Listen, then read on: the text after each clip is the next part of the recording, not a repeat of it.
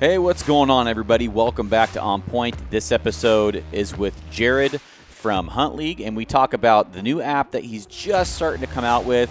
And uh, actually gets me pretty excited to start my own league and be able to compete with my friends and other content creators. And we're going to try and put something together here very soon. So, um, long episode, but there's a lot of details here. And then after we kind of get the idea of competing with uh, within my own league. Um, we start talking about that, and it, there's an, actually an opportunity for you guys to follow along. So. Uh, be sure to listen to the whole episode in its entirety. There's a lot of information here, but there's some really cool stuff towards the end. And uh, as always, guys, I appreciate you for listening. And be sure, in the end, if you're interested, to go to Hunt League and uh, follow. I'm going to call it the Content Creators League. And so when you go on there, um, hopefully by then we have it created and you can go and follow along with us and even compete with us. So that's just getting a little ahead, but just wanted to throw that out there. And uh, as always, guys, appreciate you for listening. I will see you in the end. Goodbye. Um, let's just start this thing with your elevator sales pitch.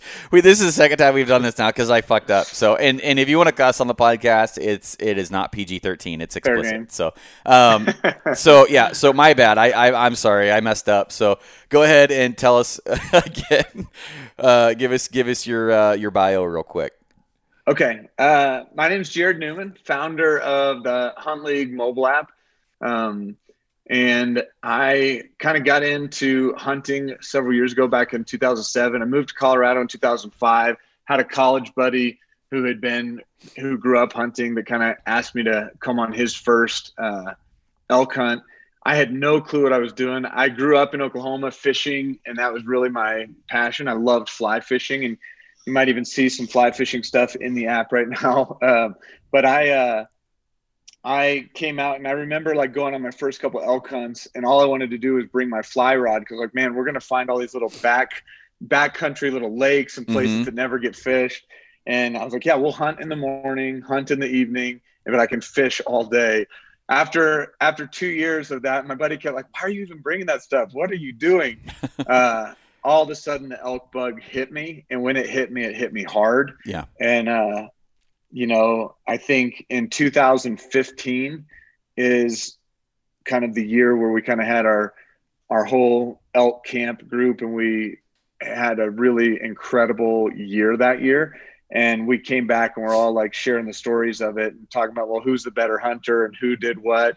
And we kind of at that dinner we kind of kicked around the idea of like man we need something that tracks all these like stories and activities and stuff. So we actually have a way to like definitively compare with each other like who had the best season what was you know what's the real story and all the things too that you just forget during a hunt. Right. So you know that, that kind of stuff started happening like that conversation happened in 2015 and for about two years i kept like that conversation kept replaying in my mind and the ideas for what I would want. And I kind of kept waiting. I was like, man, you know, I, I hope like onX or somebody's going to like start allowing us to do this, this, or this. And I kind of kept waiting for another app. I tested a bunch of other hunting apps and journals and whatnot, and nothing did exactly what I was looking for it to do.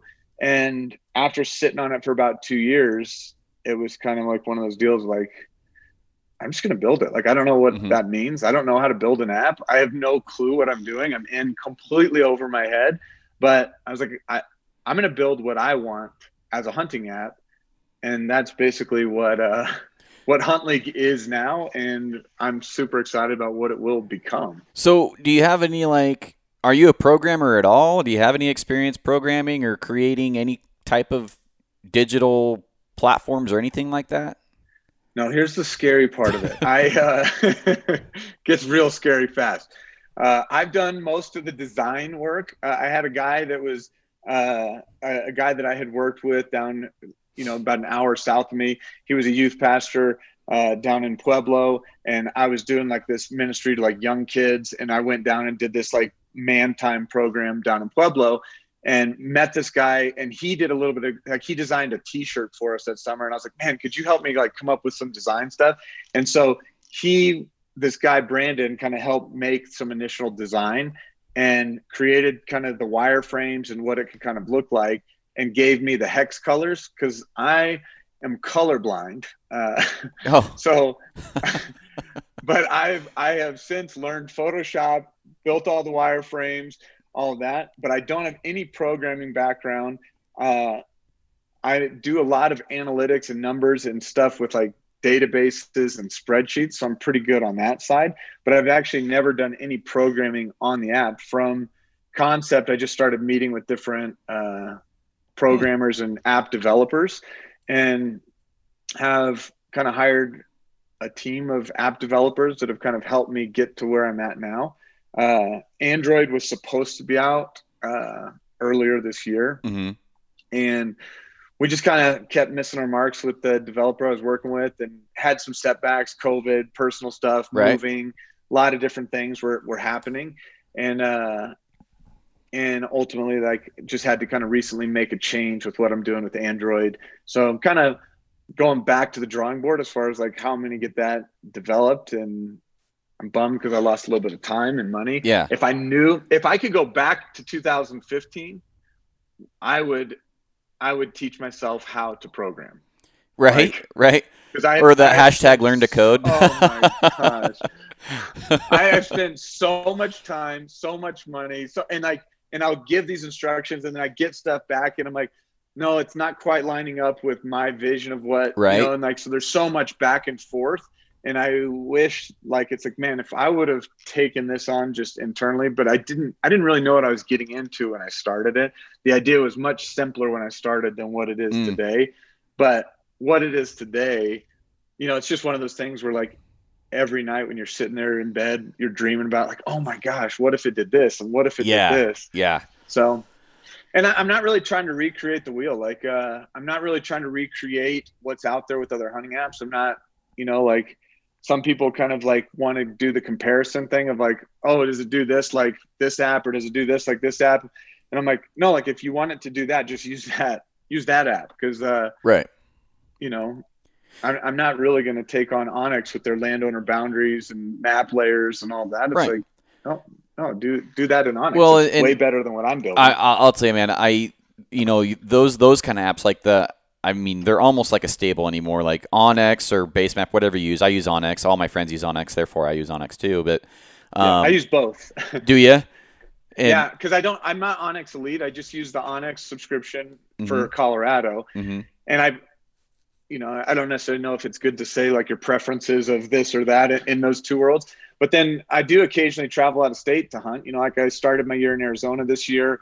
Uh, I'll hmm. probably do some hunting in Oklahoma, maybe Missouri. Uh, had some conversations about hunting Montana, and Basemap uh, because it just covers all of them.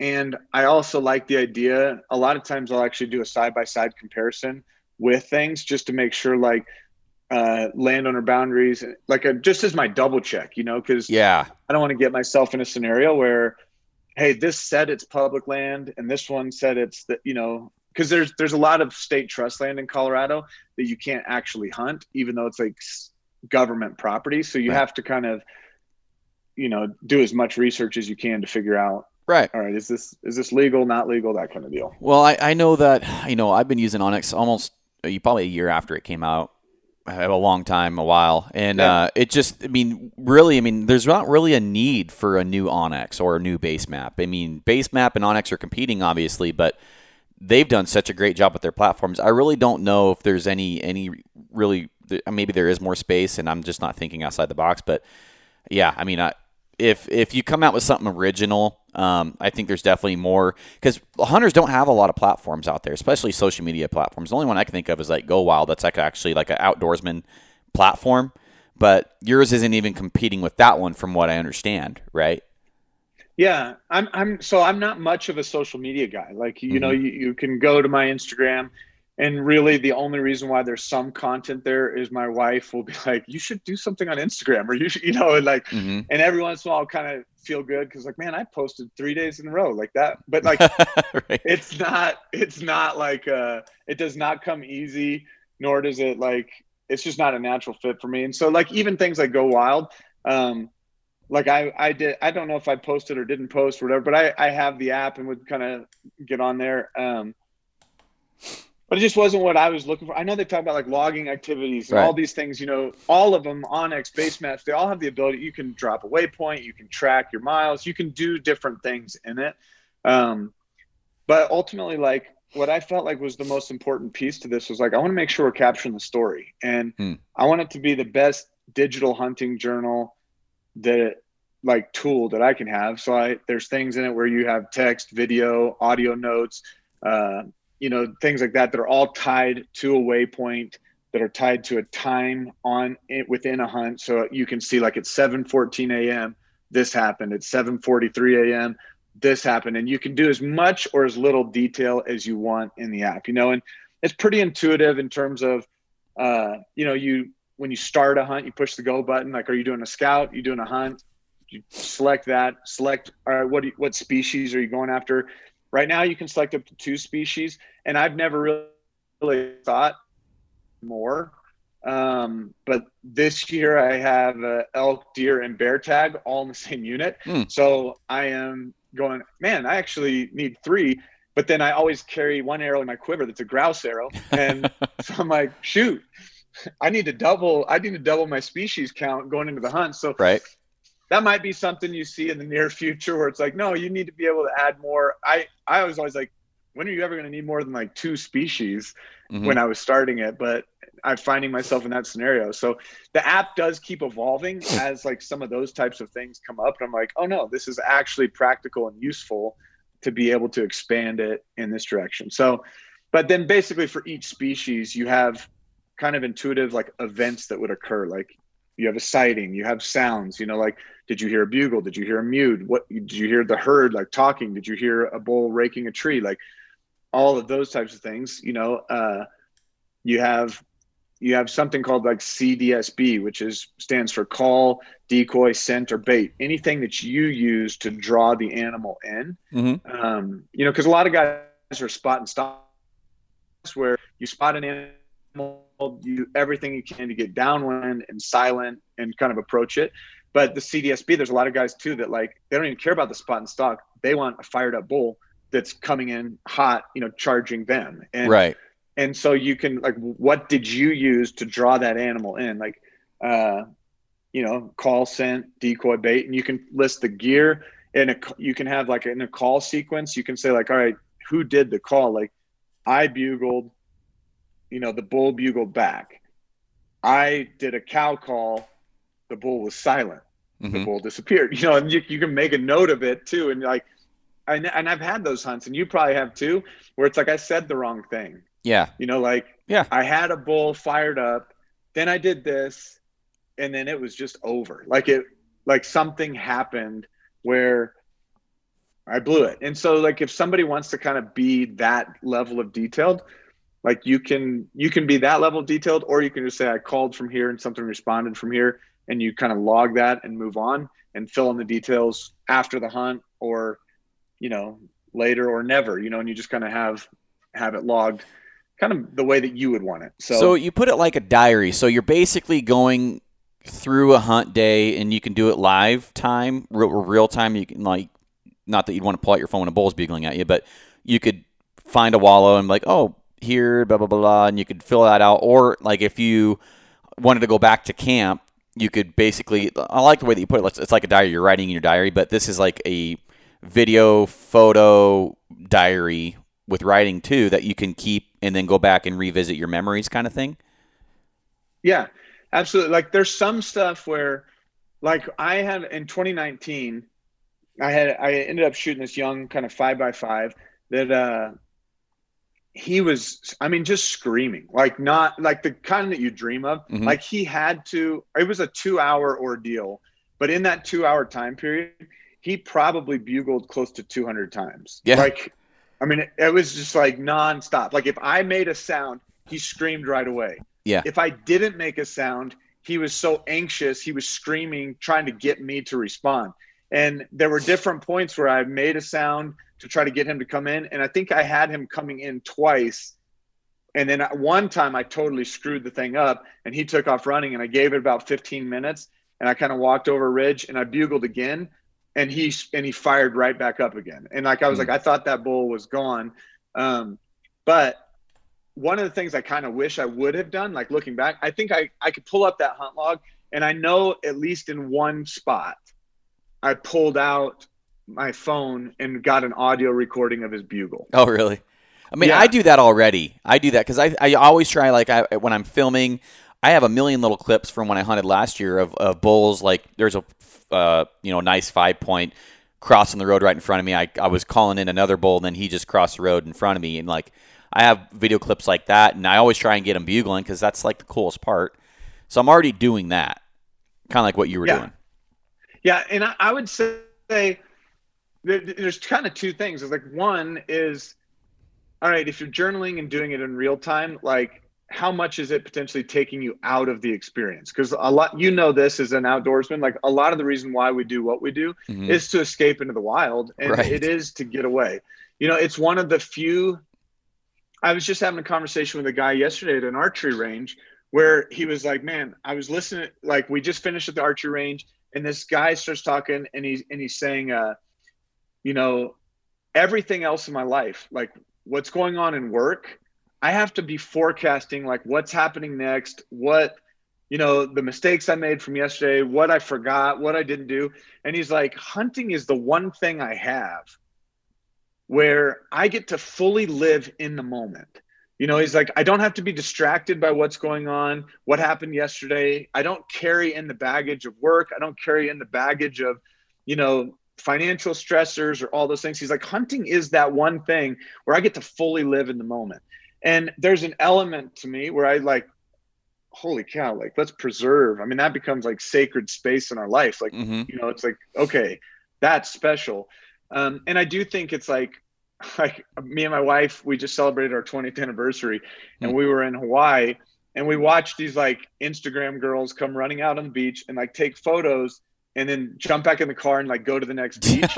and I was like, they didn't even like get wet. They didn't even enjoy one thing. They're in this gorgeous paradise of Hawaii, mm-hmm. but we're so caught up in like what we're capturing for others that we fail to like even experience the moment. And you're you're faking all right. the, the moment. I'm like, I don't want Hunt League to become that. I don't want Hunt League to become like this prestigious show thing where everybody's on there trying to one up one one another or like show like, hey, my experiences are so much better. It's like just stop. Like I may you may find an account deleted from time to time because I'm just like, nah, I'm just I don't even want this garbage on. like, right. Uh, but it's like I, that's not really what I'm after. And so like losing sight of like living in the moment. So I don't want the app to be something that takes you out of it. Right. But well, that's good. Preserving the moment is a different thing because there's so many things that are like the Elkwoods are so sacred. Like it's such a and and I shouldn't say just elk because like like I took my son on a pig hunt in Oklahoma in March and it was incredible. And like the experience that me, it was his 10th birthday. The experience that we got to have was absolutely spectacular. And I and I have footage from that that I've logged and I have this like story captured. And it's like that's something now that I have the timeline of when it all happened. I have video of right before he took the shot, us walking up on the pig, like, mm-hmm. and it's in, and it's like something that's like, oh my gosh, like I actually have this moment and the timeline kind of preserved in a way that like I'm so grateful for that. So there's a value in what we experience in the wild that it's like no these memories like they're so special. It's kind of like it's worth documenting it's worth preserving and it's worth passing on. I mean you go back to like the ancient paint caving or like cave paintings and it's like the the the, the most kind of of those like ancient painting stuff that we see has to do with wildlife Shooting, has to do with these yeah. hunting experiences. Right. It has to do and like the artifacts that we find are arrowheads and you know it's like these were tools made from bones and all of that stuff is built into the imprint of human history. And the reason why they did those paintings was they were telling those stories to their children, to the tribe. I mean, it was it was a rite of passage. It was an element of like, you know, survival. And like what this is is it's like this is a new take on something that has been around since the beginning of mankind. Like mm-hmm. we're just you're we're capturing a story in a way that you can actually preserve it and pass it down help feed it to the next generation, educate people on what the actual experience is like. Because, like, I have, like, uh, I was showing a buddy who doesn't hunt recently um, some of my he, I was just he was asking me what I was working on. I started showing him some of the app. I'm I'm circling through. Uh, does this? It does this. It does this. Glazed over, and then we jumped into a couple hunt logs. Uh huh. And he was like, "Oh my gosh, wait a second. And he started going through like the day of what what actually happened in the day. And you saw this, and he started asking me all the like when he got into the hunt logs, he was like, "This is the coolest thing I've ever seen." Really? And he, we actually left there. We left there he came to my house. I have a handful of bows. Like you might be like me, where you. I've got a few.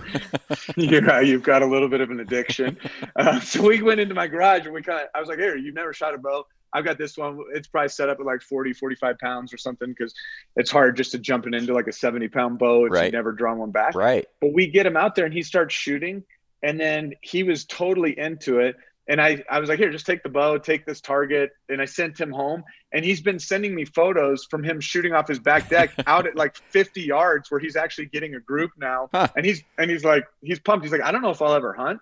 But like it all started because we were like sharing a story. Right. Well, that's what it's Um, about, though. I mean, if if you can introduce somebody like with a soft introduction that way, and then you let them discover hunting in the outdoor and discover archery kind of on their own. I mean, that to really, I mean, I don't know if anybody can actually claim ever getting somebody into hunting or archery. Hunting will do that on its own. Archery will do that on its Hmm. own, and and you can introduce them to it. But I mean, the actual act of hunting and and and and interacting with the animals, or even just shooting the bow, that's what gets somebody. That's that's what hooks them in. I mean.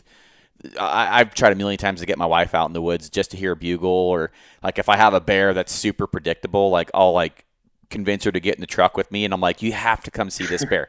like he, I call him Digger. He's in the same spot. He's always digging the same like area of this like bee's nest something, Yeah. and you can see him just getting stung, and he does. It's just and he's he'll only be like 150 yards away, and so you know she doesn't really give a shit. She'll she'll look at it for like 20 seconds and then be back on her phone, but you know like Yeah, cool bear. I mean, it's yeah, it's like oh sweet, you know. I'm like, you know how many people have never seen a wild bear or hear heard a, uh, an elk bugle? I don't know. Ninety nine percent of people will never go out and see a sunrise and an elk bugle at the same time. I mean, ninety. I, I yeah, bet yeah, yeah, yeah. we take that for granted. But I mean, you introduced a guy into archery and you showed him here's what my day looked like when I was hunting. It's not just going out there and shooting an innocent animal. Like I was working my ass off that day. Yeah. And maybe I didn't kill one or maybe I did. yeah. I mean, uh, to me, that's that's in essence of what we should be doing. You're basically be, just being a good ambassador, you know, at that at that point. Yeah. But um, if if the if the app is what triggered that, that to me that's a success. Absolutely. And I and that's what I'm, you know, I'm so excited on the front of like that. You know, we talk about like hunter recruitment and hunter recruitment can actually like be a sore spot too because there's a lot of people like the state of Colorado, I want to say this year had over 20% application Yeah. of, of I mean it grew 20% in our applications. Yeah. Oregon's And- Oregon's um all, all the states I think are up a minimum of like five percent that I've heard so far. Um, we Yeah. had over five thousand um or was it fifteen? I forget the number. I had the number in my head the other day, but yeah, it was it was over astronomical. I think we had a few thousand extra bear um, permit or uh, applications this year just alone for spring bear. I mean, it's just Yeah. ridiculous. But it, it is kind of wild because it's there's like a competing narrative you know that i'm always hearing where it's like man nobody like we ha- we have this ma- massive problem in society where we've got uh, you know our hunter recruitment numbers and the number of people young people getting into the sport.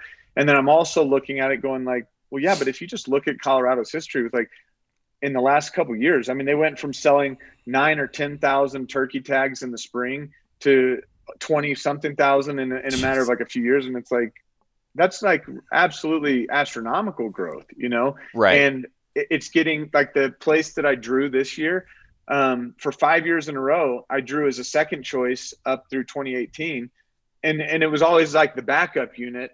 And then we applied for it two years ago and got rejected as you know and i was like wait so you can't get it as a second choice? And then now like half my friends didn't draw it this year and we all put it in as a first choice. Really. like, yeah, Yeah. so it's like okay now i need uh, now i'm working on my other backups not my you know not this unit because this Right. unit's fine you know it's funny like we were even I don't mean to rabbit trail or jump back. No, it's all good. But we were talking about like living in the moment, you know, and like making sure the app doesn't take you out. What's kind of funny is I look back at my logs in this unit last year.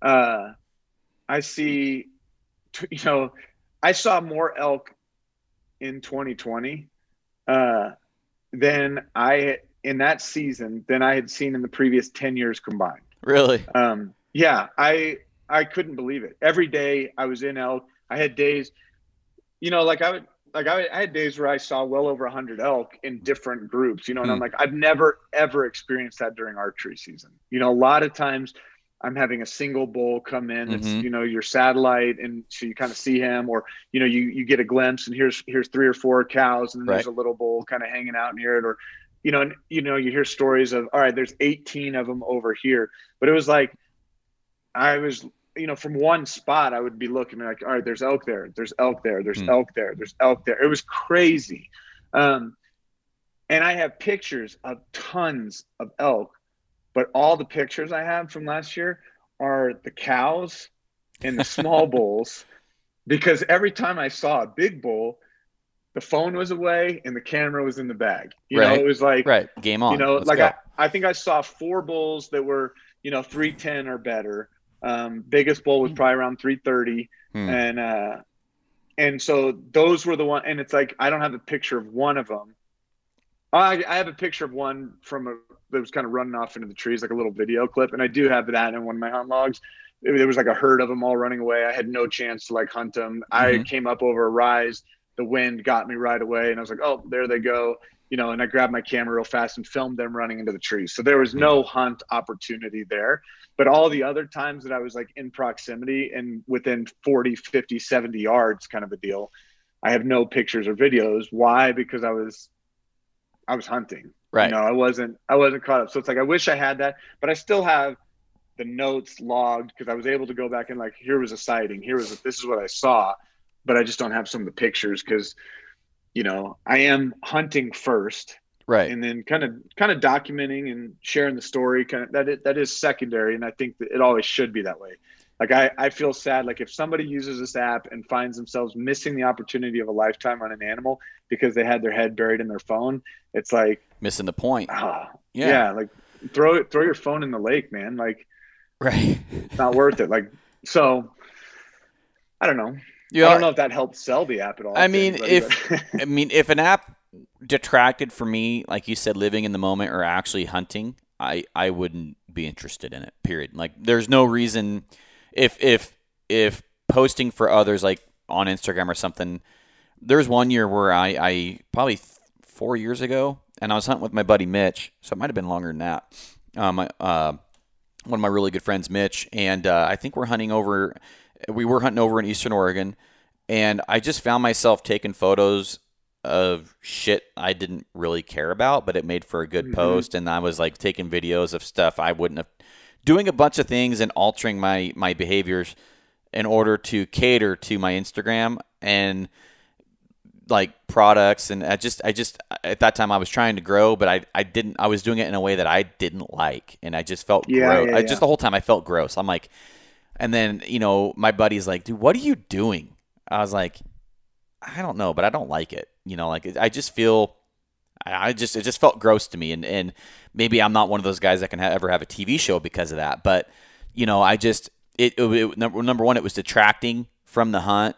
He it even mm-hmm. he even noticed it. It was detracting from his experience because you know yeah. we, would have a bugle and I'd be on my phone and he's like, "What are you fucking doing, dude? Let's go." Yeah. Well, that's that thing of being present. You weren't present in the moment. Right. You're thinking about the other this stuff or that. that yeah. yeah. There was there was other motives other mm-hmm. than hunting and, and and I got away from that, right? And so now when I post something, it's because I'm literally excited to show somebody. Like I think one of my favorite posts last year from elk season was I got I was coming off the mountain and walking back to my truck, and I was I think I was on bulls all evening that that evening. I was on a big 300 inch bowl, and there was bugling all over the place. It was one of the best evenings I had that year, uh, and the moon was super giant, and it was like just a freaking spotlight in the sky.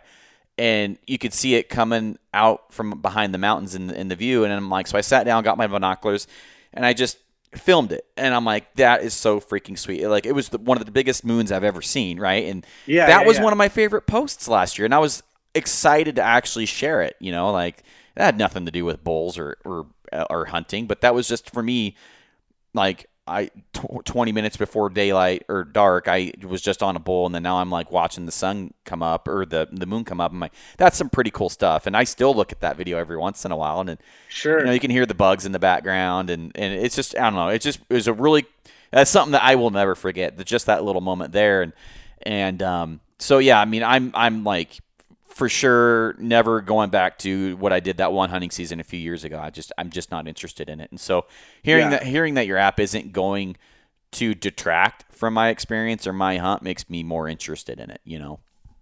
Yeah, and I, I think uh, you know I think the way that it's set up is like it's really intuitive once you're in the field. Like I have it set up where you can start a hunt and you can either log stuff from like you can see kind of a dashboard page where you've got sighting, sound, CDSB, sign, you know, a shot, success. You've got blood. You can kind of track your blood trail, and you can do that from like a screen that's not locked in on the map. But even if it's not locked in on the map and you're not looking at the map screen at all, when you click us, you know, here's sign and you here's an antler rub or here's whatever that you're marking. You put you save it. It's going to lock the GPS. It's going to lock everything in. So you have a timestamp, GPS, the notes, everything there. But then if you're a guy that like, man, you're looking at your map all the time because some of us are conditioned like, all right, I'm going to look at map. I'm going to look at topography.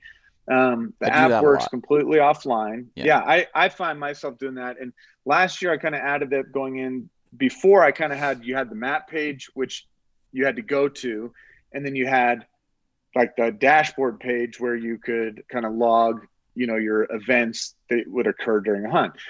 Well, you know, last year I was I was actually sitting with a guy that was an Air Force Academy graduate, super like he's all about efficiency and like order and the least amount of steps. And he was like, when I start a hunt, I want to be on my map because that's where I want to live when I'm in the hunt. And I want to be able to log stuff directly from my map screen. And I want to be able to see where the waypoint is dropped so that I know when it happens in real time that it's happening the way that I want it to. Like I, Right. he wants that level of like control and precision.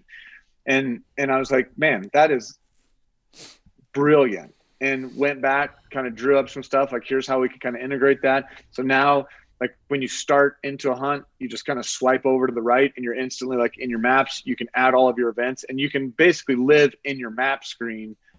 Uh, you just have to, in that scenario, you just have to know what the icons are. And they're pretty intuitive. Like, so because it would, you push something and it says, like, all right, kind of which event are you trying to enter? Right. It's not asking you that question, but it, it pulls up a list of icons and this one represents a sighting this one represents that cdsb this one represents you know that call decoy scent bait uh, Yeah. this one represents sign that kind of deal and so if you kind of have a good idea of what they what the events are you'll know which one to click it'll drop the waypoint and it brings you it i felt like that was one like less step in the field where it's just like i can stay active like i know where i am you know like onX big deal is like you know knowing where you're at you Yeah. know, and it's and there's a lot of hunters that like I want to I want to look at my map and I want to know where I'm at relative to the terrain around me. And so bringing that in last year uh, was a huge step. And that was just a suggestion from a from a guy that was taking a look at it. And that's been a really fun part of the process too, is just listening to some of the stuff is like people spitball and like throw out ideas like, oh man, but what if it did this or that? Yeah. Uh, you know, and then it's like, okay, sometimes because it's I'm a one man show and hiring different people and trying to like just move it in one direction. Mhm. Sometimes it might take me three months or six months to kind of get an idea where it's actually integrated and live in the app. But it's like, man, I've got, you know, I've got this whole laundry list of things that I like can't wait to introduce and bring in. It's just, it's fun because when this is your passion, it's like, you know, the only stuff that I'm like not really passionately pursuing where people are like, well, why don't you have the landowner boundaries? Why don't you have this? Or why don't you have that? And it's like, because I, I actually already have all that stuff on my phone. I just Right. open onX. You know, I, exactly I have it on BaseMap. Like, um, you know, even there's another one called like Outly that has landowner boundaries and it's a free one. And it's like, Oh, just get that one. You know, it's like just, you know, like there's a million of those that like, hey, go, go grab it, go do it. Like, uh, right. you know, I, I, I do think like weather is such an important piece, uh, and I don't have weather integrated right now, and I get that a lot. And part of it is like, man, there's there's like ScoutLook is an awesome weather app. I use AccuWeather for a lot of what I'm doing. Like it's really, you know, onX has weather built into it. Um, but what I can do is I'll just take like a screenshot of a weather thing and I can add the photo of hmm. that weather thing into that. But eventually, like, oh, there's an you connect to like basically an API, which is just going to pull that data. And because you have the hunt logged wherever you're kind of started your hunt from, in the future, we'll pull we'll pull weather into the app, and then you'll have a whole list of like what the weather conditions were that day. I just haven't integrated it right now because it costs monthly, you know, it costs money every month to integrate that. Oh, huh. but once once I bring it in, it will be it'll be backwards compatible. So if you log something in 2019, it just shoots like here was the location where I was at. This is the day, and it'll pull the weather from the nearest like tower or station for what the weather was like.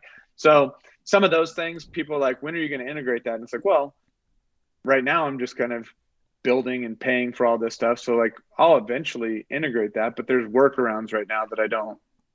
Right. You know. So well, I guess I don't really care to address. So I mean, when when I first heard about like you started talking to me about it originally, I was worried that it was like, oh, who can kill the biggest animal? You know, I'm like, well, this is this mm-hmm. isn't something I'd be interested in because then it's just promoting hunting and and taking away from what it's really about. But sure. um, it's it doesn't sound like it's about that. It sounds like you can go out and and you're tracking. This is scouting on there too. Yeah. So you're you're Scouting's taking a big part of it. So you're taking and you're you're gathering points, doing all the activities that go into finding success in the woods. It's not just killing the biggest animal you can find and ah, I killed a 400 inch bull, I'm going to win. You know, like that's not that's not what yeah, the app yeah. is about. And so, um, it, can you walk me through the the like competing and how you earn points and and and that aspect of the app? Yeah, I think uh, like we let's we can kind of pull back the curtain and say like, all right, what's what's behind here? Um, you know, kind of as I said in the intro, like there was a part of like the creation of the app was like us having stories and then a way for us like who had the better season and which one of us is the better hunter. Um, that year, if I jump back to 2015, I called in a bull for the guy that asked me to originally go hunting that morning and the next night and he had him within 20 yards, a nice six by six in the morning. Had a had a, a good bull that he took a shot on and went right over his back oh. that evening. Uh-huh. And uh, and but I called the bull in both times. The next morning we go out and I called in a bull and the guy takes a shot at like 12 yards and smokes a beautiful bull. Uh, and it was and so that was that was awesome. Later on that hunt, there's two cows that are about 20 yards from me and they're behind a thing of sticks. And I'm looking back and I'm like, call, call. I need you to do something to get these. I just need them to move like one foot. Like I just need them to come from behind this tree mm-hmm. and they're locked right on me. And I just need them to take a step this way or this way. And I kept trying to get their attention. I was like, just help me. Like mm-hmm. help. I helped you guys a ton. Like help me a little bit and I can and I can get a cow. And neither and neither one of them could figure it out. and then finally the cows like walked off and, and I like was like, what the heck, you guys? Like, we got to be a team here. Mm-hmm. And, uh, and so, you know, that was part of the conversation of just like us mocking each other, laughing each other. Well, you know, I brought in a bull twice for this guy. You, you, know, you're supposed to be the better hunter of all of us, and you missed your you missed the shot. Right. You know, and he blames it on his rangefinder giving him a bad range, and I blame it on like, dude, you were so nervous because you had that nice six by six, and I was like, he was so much closer than you thought, and I guarantee you ranged right behind him on the hillside. Yeah, and you know, so we we laughed and you know, and that's the that's the fun part about it, though. Like we mock each other, we have fun. It's the camaraderie, but we wanted the competition. Kind of, there was an element of competition, and people like you just said this, like the 400 inch bull. You know, is it all about who kills the biggest thing? Is that really what we're celebrating here with the app? And it's like, no, like the app is about celebrating the stories of individual hunters, and you will know this as a hunter. It's like a trophy for one person is completely different in the eyes of other people. Like in years past, I've been I I've been thrilled taking a forkhorn buck just because it's like, man, I was out I was out deer hunting and this buck walked out and I walked away and I was successful. And I've never really cared about the antlers. That's never been like a thing for me. It was just like I'm going on this hunt to be successful. Um, this year, the narrative is a little bit different. Not because I feel pressure, like I've got to kill a big animal to show the world that I can kill a big animal, but it's like no, I've I've waited a few years. I've been in this unit one other time that I've hunted at archery, and I scouted it. I had several good deer, and there was one deer that I was chasing, you know, and kind of had a name. It was like Scarface because he had this like mm. scar across his face, and uh, I was like, that's the deer that I really wanted to get. And I had three different opportunities where I put a stock on him, and uh, and something went wrong. You know, like I, I got to about 40 yards, was as close as I got. I stood up to take a shot, and all I could see was antlers behind a sagebrush, and I just I just had no shot. You know, mm-hmm. and uh, I I went in. I, I had some rocks. I was I took my boots off and I was trying to sneak over. Like there was a bunch of like loose rocks. Gravel slipped. You know, they stood up, looked my way. You know, and it was like, gosh, this is so hard. You know, mm-hmm. and ultimately I ended up shooting. There's a smaller buck right there on my screen that yeah, that four point in the podcast. Three by four. Yeah, yeah, it's a little four by four. Um, but it's it's not. It wasn't what I was after. But this time I'm going back into that unit uh, I took that one on the last day of the season, hmm. and it was just it was kind of like okay, I'm gonna go home with something, and I still love it. It's on my wall, like I'll celebrate it. Uh, but it wasn't what I was after. And this year, it's like no, I've never ever pursued like a big buck, and this year it's like that's what I want to do. So I like when I have that forkhorn that walks by, like this year will be the first year that I'm like just letting it pass because you know it's just I, I have a different kind of target in mind. But when it comes to like the point system and what it really represents, why it's there, it's uh, it really has more to do with kind of the effort and what you're putting into the hunt. With everything, with every activity that you start, and with every event that you log, you're kind of there's a point value system that isn't published because we keep kind of uh, making little changes to it like no because as we're seeing it being used in the field we're starting to be able to recognize no this needs to be worth something different or a- after like you know just watching how it's being used you know like we have different kind of point values for every method of take for the different types of land that you're hunting for a sighting is different than hearing a sound. All of these things are have a different value. Um, and really the point of it is not to see like who is who's the best hunter because it's it, like how do you compare a hunt for Roosevelt elk in Oregon to a hunt in Colorado? How do you, you compare a unit that's a draw unit to a to an over the counter or or a you, private ranch? You know. Yeah. How do you, how do you compare that? How do you do you know a deer hunt from Colorado to Texas where you can get multiple you know like do I penalize the deer hunter in Colorado because he only shot one deer in a season or he didn't shoot a deer in a season where the guy in Texas who's sitting at a feeder and I'm not and I'm not trying to like disregard like a feeder like it's it's legal in Texas it's not legal in Oklahoma or in Colorado mm-hmm. so it's like but he's able to harvest six deer in a year off of right off of his farm that he's been feeding these deer all year and it's like how do you create a point system is it like is is the is that guy who's been feeding the deer and he's been putting in work like like I'm not taking anything away from that. He spent money all year long feeding those deer, conditioning them to come to the feeder. You know, he timed it where he's not going to disrupt them and blow them out of the area. He timed it. He, you know, he did his homework, and that's the style of hunt that he did. And we're going to celebrate all the different styles of legal hunting um, in the app. But it's like that was his journey, and I think his story is just as important as the guy who hasn't drawn a tag in three years, draws a tag in Colorado, and then puts in the scouting and, and does the work. But it's like, how do you compare those stories and give a point system one to the other? Is it because this guy walked more miles, or is it because this guy sat in a blind and waited longer? You right. know, it's so from the beginning. I'm going to say the point system will never be. Uh, it, will never be an accurate. It'll it will, it'll just never be an accurate picture of like who's actually the best hunter. But what it does represent is who's putting in the work. The more scouts you log, the higher you're going to rank. The more hunts you log, the higher you're going to rank. Period. The people that, if you look at their the top couple people on our leaderboard, mm-hmm. they have logged the most hunts and they have logged the most scouts in our system.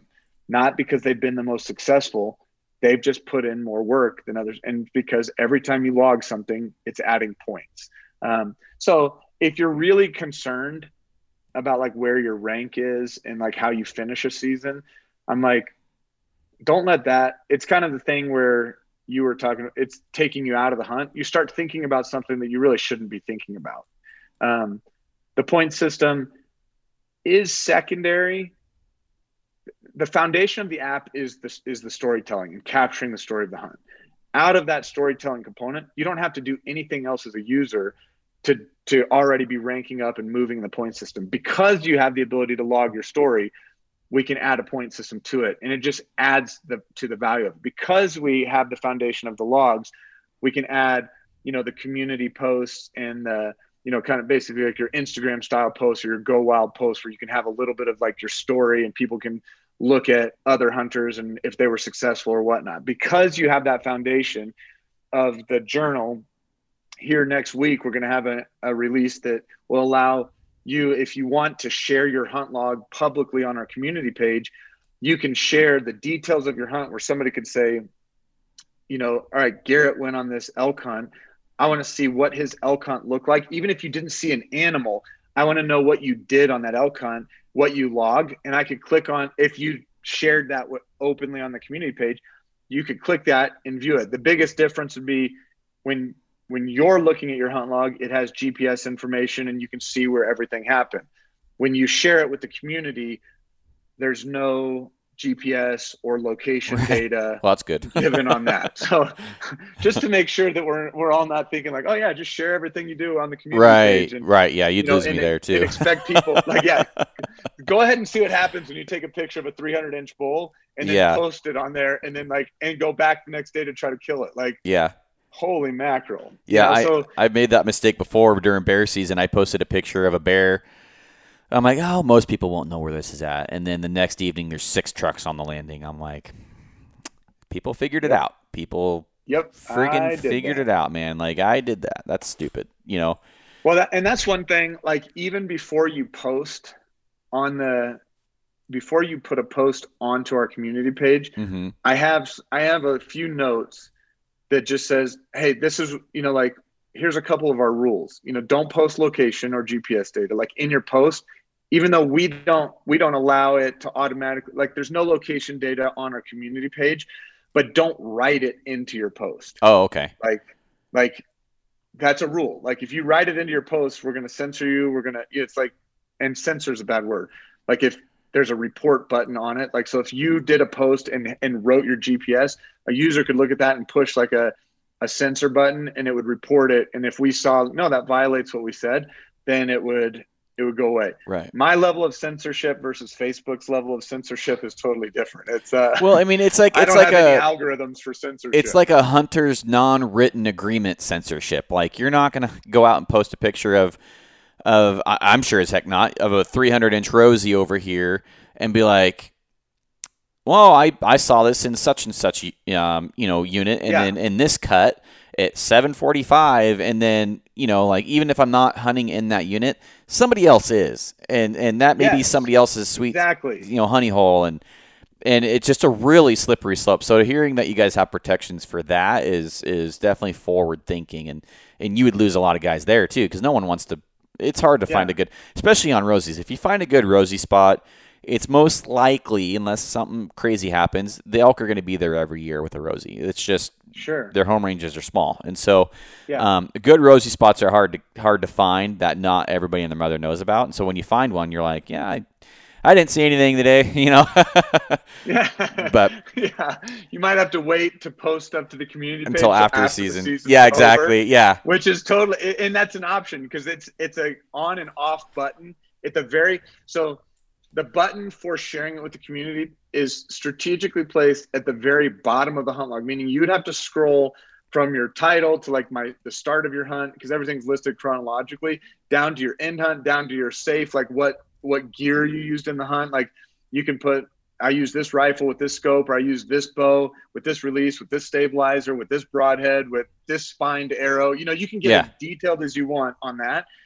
But at the very, very, very bottom is a share this hunt with the community. And the reason why it's there is because it's like, no, I want you to review everything that you wrote. Like you got to scroll through the whole thing and then intentionally push that button to share it with the community. Because mm. it's like, no, hopefully you've read what you did so that you don't like, because I have this like, uh, I'll post, uh, I'll, I'll have some of the titles of my hunts, like because at the end of, you'll name the hunt, and some some hunts you have something creative to name it. It'll auto name the hunt by the date and species you're hunting if you didn't want to name it anything. Mm-hmm. But a lot of times I will I'll put the unit that I'm in plus day, you know, so it's like this unit, you know, unit 481, unit 444, you know, day one, you know, unit 110, day day three. You mm-hmm. know, that's kind of a lot of how I like will name. And so I'm gonna have to go back in and rename some of my hunts if I want to share those, right? You know, with people.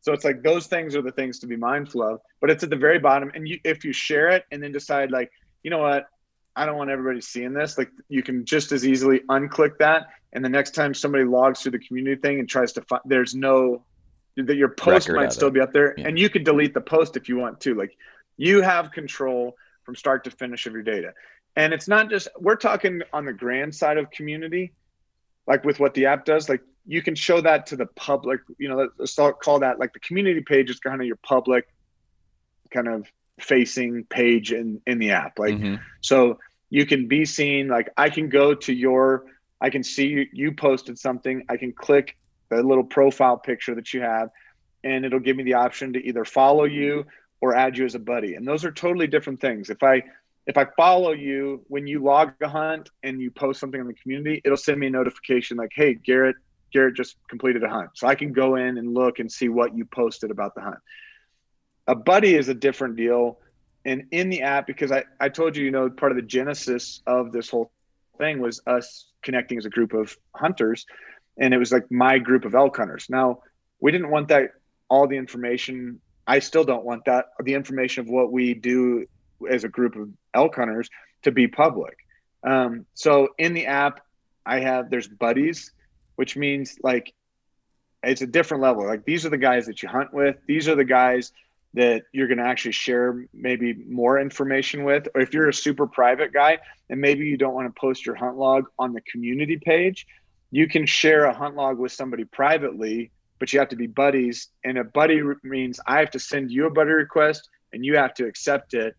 It's a both people have to do that. Mm-hmm. I can't just be like, oh, I'm going to add him as a buddy and now we're buddies and we can talk. It's like that's a different level of relationship. Yeah. You know, it's not just like I'm following somebody on Facebook. So there's a couple layers to it. But then once you're buddies with somebody, you can share a hunt log.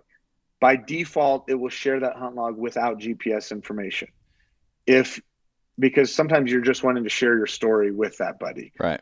And then there is a little toggle at the bottom that you can switch and say i want to share the gps with garrett. And then it'll hit you and you can you can actually see all the waypoints on your map. You can you know you have full access to the gps everything that i'm seeing you see. Um, and what's what gets kind of cool about that is you can also go in and create like an area or if there's a if you have hung a couple tree stands up you can name like a stand and share that with a group of buddies. You can only share that with buddies. You can never share an area or stand with the community at large because again there's no location information shared with the community at large. Um, so you can have a standard area and if there's three or four of us all hunting in the same unit and we've got here's five or six areas that we've kind of outlined as places to go. Um, I can, if you have a data signal, you have to have a cell signal on for this aspect of the app to work. Um, everything works offline for you to go and log a hunt, log a scout. It's completely ready for the backcountry.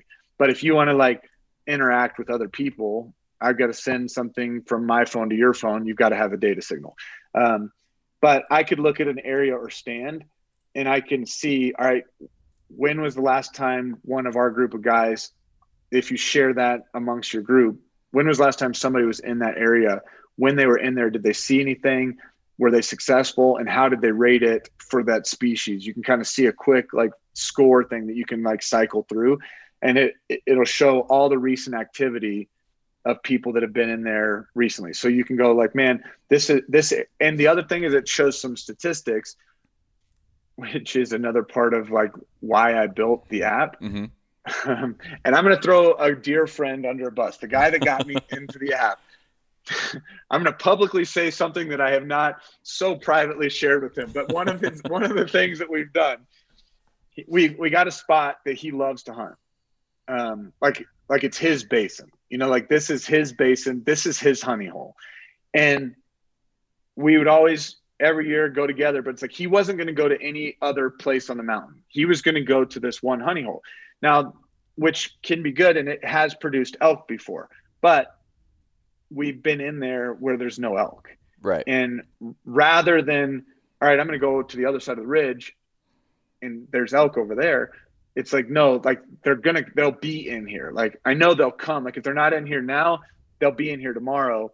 And so he is so committed to that spot that we've gone through several years where somebody doesn't pull an elk out of there because it's like, but we, and we spent all of our time in there. And I, and I, while I'm dying going like, I just want to go to the other side of the hill. Mm-hmm. You know, but it's also, but it's like, but I also want to like, we're hunting together and I'll just come back another weekend and go hunt all these other spots.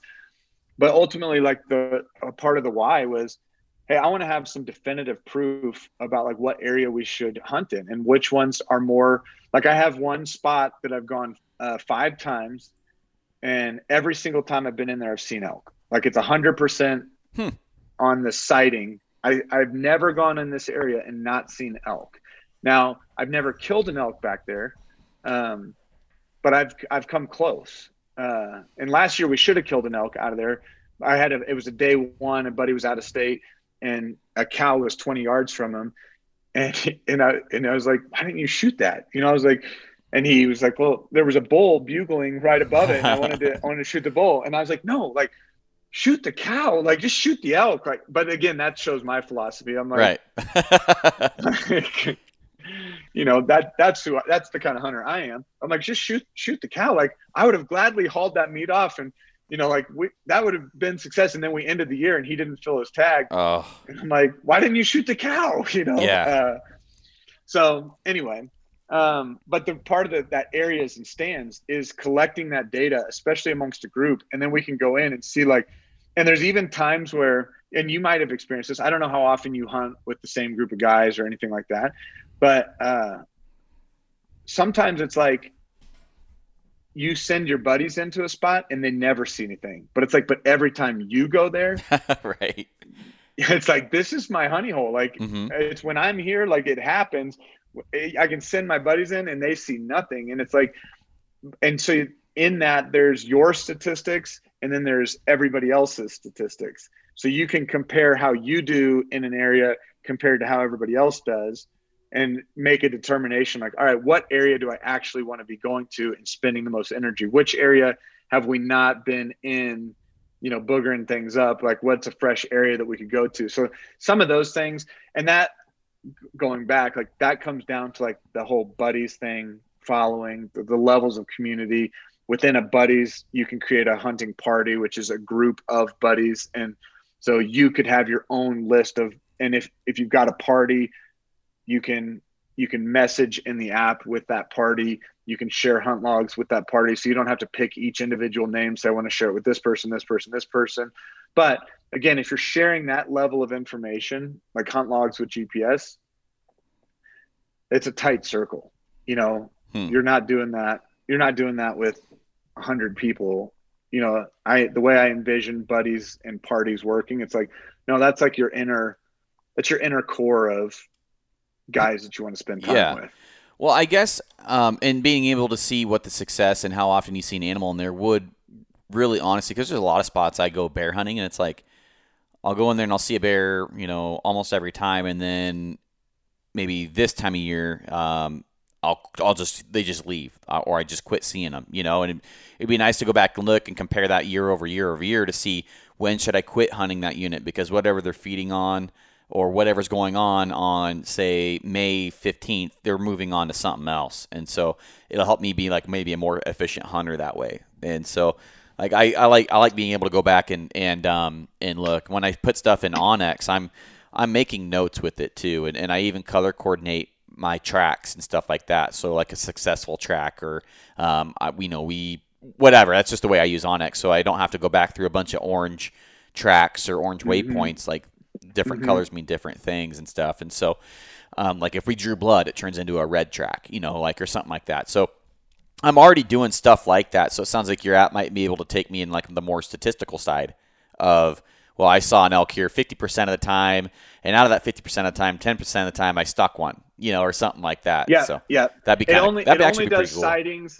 It only does sightings and success right now, as far as like, and the way it does a sighting would be like, and the way the statistics work, it's pretty base basic on that level. Where if I go into an area and I see an elk, and I, maybe it's only one bull, like I see one an, or one cow, it's one animal, then it's a one to one ratio where it's like I went in. Did you see anything? Did you log a sighting? Yes or no? If it's yes, that's a hundred percent. You know, like you saw something. Right. Now I could go into that same place and log 30 different sightings. Like I saw one here, I saw one there, I saw one there, but it's still the same hundred percent. You know, so maybe I go in one time and I see 30, and then I go in a second time and I see zero. It's not going to say, well, you've gone in twice and had 30 so you're still at 100% because 50%. you have yeah it's 50% because it's just based on you went in did you see one you went in did you kill one and those are that's the marker regardless of how many you do now the place that i said i have 100% i've been in five times. I've seen 100% success. I've gone in five times but of those five times i've only had six individual sightings. So only on one of those hunts did I see two different groups of elk. Oh, all the other ones was like sometimes it was just a single bull, but it's like I still saw a bull, like I right. still saw an elk, um, and so it's I the volume of like how many elk I'm seeing isn't like I've seen herds in there, but I log that as one sighting. There's another spot that I have like an 86% success uh, of seeing elk. It's only one day of I don't know nine or ten or eleven days or whatever that I haven't seen elk in that spot, and but in those eleven days I've logged like twenty six or thirty kind of sightings because it's like when I'm there it's like I'm seeing multiple every day that I'm in there, um, and so I'm going to be more prone to go back to that because it's like I have more opportunities and more options to go to hunt multiple. If I blow up one thing the hunt's not over, I can go to the next hill because I know that there's just there's elk hanging out in pockets mm. all over here.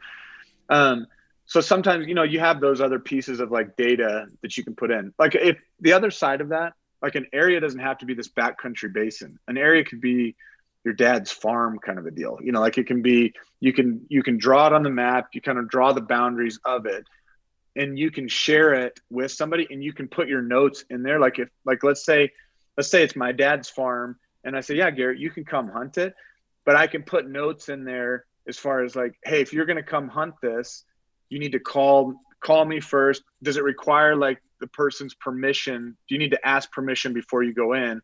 You can put like, all right, who do you want to call? What do you need to do? Remember to here's the gate code to go into this section or whatever you need to do.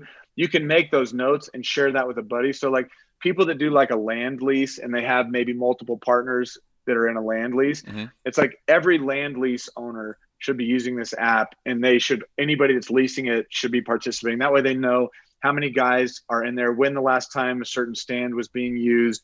You know, it, it can clear up so much of that community. They can they can post a picture like these this was the animal that we saw on that day because a lot of times in those land lease where you're hunting a smaller property they've already named a lot of the deer they've right. got trail cameras, you know, like they know like this deer belongs to so and so, so I'm not going to shoot them. But did anybody see so and so on that hunt? So in a stand or an area kind of a thing, you can log all of those types of things. You know, I think about that with like outfitters that lease different properties. Mark every single property that you lease, and then you know, do you want to renew that lease versus just looking for the most acreage? It's like, yeah, we we go back to this place, we keep leasing this land but we actually don't see very many animals and we're not as successful as some of these other pockets that we hunt. Right. And you know an outfitter can have multiple guides all tied in. They don't have to have their clients they don't have to have any other public people tied into that. They can have all of those things tied in and then be able to see collected data to make better decisions on what land you know they want to continue to hunt, pursue, where they want to send their guides, what land that they've been maybe putting a little too much pressure on recently, and they want to kind of make some shifts. Like, hey, this this is this has been productive for us in the past, but we haven't spent much time either scouting it or hunting it this year. So let's send, you know, let's send a crew back there, that kind of thing. So that's cool. There's a lot of different uses when you when it starts coming down to that level of like buddies, parties, sharing areas, stands, being able to see recent activity, all those things that I think are going to be, you know, critical for people. Well, I, uh, I, it sounds like there's a lot more app like practical use just outside of just competing and stuff. And, and the more you talk about it, more I, I can see the potential of it. But I want to kind of get into the competing and the league kind of thing. Um, so yeah. you, you have a league and, um, so I guess run me through, um, a, a, a, league or a season or, or whatever. Well, how does that look like? So you have like all the members competing, and then you have um, a winner or top five, or how, how do you guys even choose a winner? Sure. So let's let's kind of interesting. The name was called Hunt League uh, from the start, and uh, technically it's been in the App Store since 2018, but like right now like this conversation is starting to like open the door for like i'm in the process of now starting to tell people like hey this app exists. Like mm-hmm. download it, it you'll love it hunting it's it's awesome. You know you can import export all your data whatever. But the leagues part we never even had a league in the app even though it was called hunt league. So people that downloaded hunt league it's like it's called Hunt League, but there's not even there's no competition. There's nothing in here that's actually uh, looks like a league. Okay. Until until just like April of this year, huh. um, is actually when leagues, the actual functionality of leagues went live. It's been so you can see like all right, that's been a part of the dream from the beginning, but it was no, it was just a stepping. You know, it's like we're building the foundation. We're building. You got to be able to log a hunt, the, you know, the way that you want it before you can move to it, that the foundation had to be built and had to be secure before we kind of started adding these other pieces and components. Before you could start sharing hunt logs we had to make sure the foundation was good. So we kind of built each piece kind of sequentially.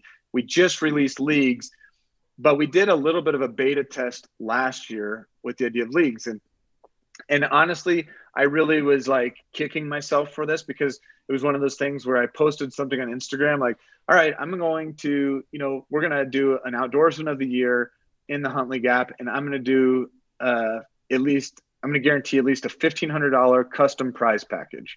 And a $1,500 just meant like in custom means I'm just buying somebody some prizes. Uh, mm-hmm. I didn't have any sponsors, didn't have any, and I was like, maybe I could pursue sponsors or maybe I could do some of that. But the reason why I didn't want to pursue a sponsor with that prize package was because it's like it's open to everybody from every state hunting all different types of species. So how how do you know what somebody needs? Like i could go you know like hey like last year i bought a couple different i bought a mystery ranch backpack and i bought a uh, initial ascent backpack and um, you know i have a cube i have too many packs like too many bows all that stuff. So but it's like i could say all right the prize is going to be this initial ascent backpack. People are going to love this thing.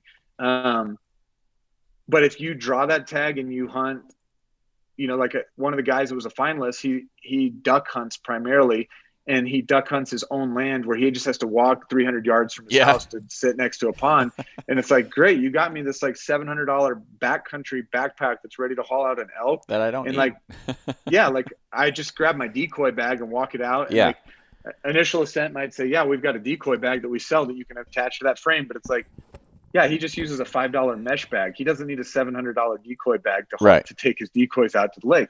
So it's like the needs of every hunter are so different. And what fifteen hundred dollars could get somebody, it's like man, somebody could be dreaming of that shotgun that they wanted, or you know, it's like what's the thing that like your wife's not going to say yes to, but you know, or your husband's not going to say yes to. Right. like, I really want to buy that. You know, like KUIU just released their they re-released their sleeping bags again or they're back in stock and I saw that today and it's like that's one of those like it's 800 bucks but I've never Jeez. been willing to like spend the money to buy it but it's like if I won something like that it would be like right at the top of my list it's like I would love to have that $800 bag that I would never buy for myself, that kind of thing. So that Yeah. was the custom price. Bag. Man, that's almost as bad as a Yeti cooler. yeah. I mean, the, the know. eight hundred dollar sleeping bag. Jesus Christ! You must have everything else in life before you buy that. You you better have a Bugatti Veyron before you buy an eight hundred dollar sleeping bag. I mean, I I hope you're not sponsored by them or anything, but eight hundred dollar sleeping bag. There's a company out there. You got me on a rabbit hole. There's a company out there that charges like three hundred dollars per head, per broadhead. oh, per broad. Yeah, there's like twelve hundred dollar batches of arrows. It's like, what the hell are you guys doing? Yeah. So, And how how much more accurate is it actually going to shoot? zero. And how much warmer is this bag going to keep me? Than yeah, this bag? You know, yeah. like- I, you know, you could pay me six hundred dollars to be cold, and I would do it. Yeah. no. Uh. and that the bag I, I I think the sleeping bag is sensitive because I have used the same bag since I moved to Colorado. It's a 15 degree Eureka, and I don't even know if Eureka makes sleeping bags these days. You know, but it's like this 15 degree. It's starting to get holes in it. uh huh. And every year I think about like buying a new sleeping bag, and I kind of had my eye on the Stone Glacier one. Uh, they've got one that's I think is pretty comparable, but it's like 600 bucks instead of 800, which is still like beyond the, what I want to spend. I'm like, can I exactly what you said? Like, can I get another year out of the the bag that was eighty dollars new 15 Right. years ago that is so poorly insulated now? But it's like, yeah, I sleep through the night. I, Yeah. I still get it. It still Man. works enough. Um, but uh, the back to the leagues, fifteen hundred dollar prize pack. I posted something on Instagram, and then I forgot like to ever like talk about it again. And so like Uh, it, it, it came to the end of the year, and I was like, well, crap, I said I was going to do that, um, so I'm going to do it. Uh, and from there, I kind of like, all right, so how do you pick like an outdoors in the year? And it wasn't a league at this time. This was just like we did have a leaderboard, but there was nothing that people signed up for. And so I created like a criteria, and I was like, all right, I'm looking for people that have logged at least this many activities throughout the year. And so there were a handful of people that logged, you know, over 10 days in the field. okay. Um, one, the duck hunter guy in Oklahoma logged over 50 days last year of hunting, you know, and, uh, and he had a great year. He killed a pronghorn. He killed tons of ducks and geese, killed a coyote, killed a pig, uh, was out of Colorado, lives about an hour north of me. And he, he killed an elk with a muzzleloader, a deer with a bow, you know, coyotes, pigs, quail, pheasant. You kind of went through it. And it's like at the end of the year, like he'd killed multiple species with over five different methods of take, from crossbow to shotgun to rifle, like super versatile. Mhm. Then you had another guy in Oregon who was able to kind of his first elk kill with, with a bow was two years ago. Then last year he he repeated. It was a smaller bull. He killed like a I don't know if it was a spike or like a smaller bull. So Mhm. he wasn't like he wanted to repeat and get another big six by six, but he didn't do that. And Hmm. uh, so it was an Oregon guy where, Right where you're from, and uh, and but he also killed a bear with a bow. Which What's is his name? not- Uh, Wolfgang Troxel. Wolfgang Troxel. uh, Shout out to him. Yeah, Wolfgang, and he's the man. like Rogue, uh, Hunt the Rogue is uh, his Instagram. So Hunt the Rogue. Hunt the So Rogue. he's a Southern Oregon guy, probably then, huh? uh, probably because the Rogue is like a area, isn't it? It's yeah. They got Rogue River. Um, yeah, down. It's like an hour and a half south of me. Hour something. So for me, that didn't mean anything. But now that you said like, oh yeah, he's a, it's like, oh yeah, I just gave away all his hunting spots. So, Yeah. he killed him. If you want to kill a big bull, Medford, Oregon. Go to the Rogue. so hunt the rogue, Wolfgang Troxel. That's a cool name. And and uh, you know, he was using the app and logging his hunts and logging scouts. And there were there were a couple brothers up in Wisconsin or Minnesota, and there, you know, there's a handful of people. And so I had a I had a couple people give me input and say, all right, search this name, look at the hunt logs that they posted, and it was it was totally subjective. But these were the guys I kind of took a first glimpse, like, all right, anybody that scored in the top 15 on our leaderboard for the year, let's just take a look at their profiles, look at their community posts, and see like how engaged they were, what they were doing, and what kind of species they were hunting, and and all that. So we kind of narrowed it down from like top 15 where it's like all right now let's pick three of these guys that kind of stand out to you. And they all finished pretty close to the top. I, they may have been in the top five. Those three were like top five on our leaderboard. So we we narrowed it down to those. Then we had we we had three judges from different states because i didn't want it to be like hey i'm going to get all the judges. They're going to be my friends from colorado and we all have this bent towards elk. You know it's like that's not going to work. Um, so got a guy that uh, got a guy that was from Texas. Got a guy that was from Colorado, but he loves hunting whitetail, and he he will probably move to Texas eventually. He grew up. He spends a lot of time hunting whitetail in Kansas. Has killed some really great, beautiful, you know, 180 whitetails, and yeah.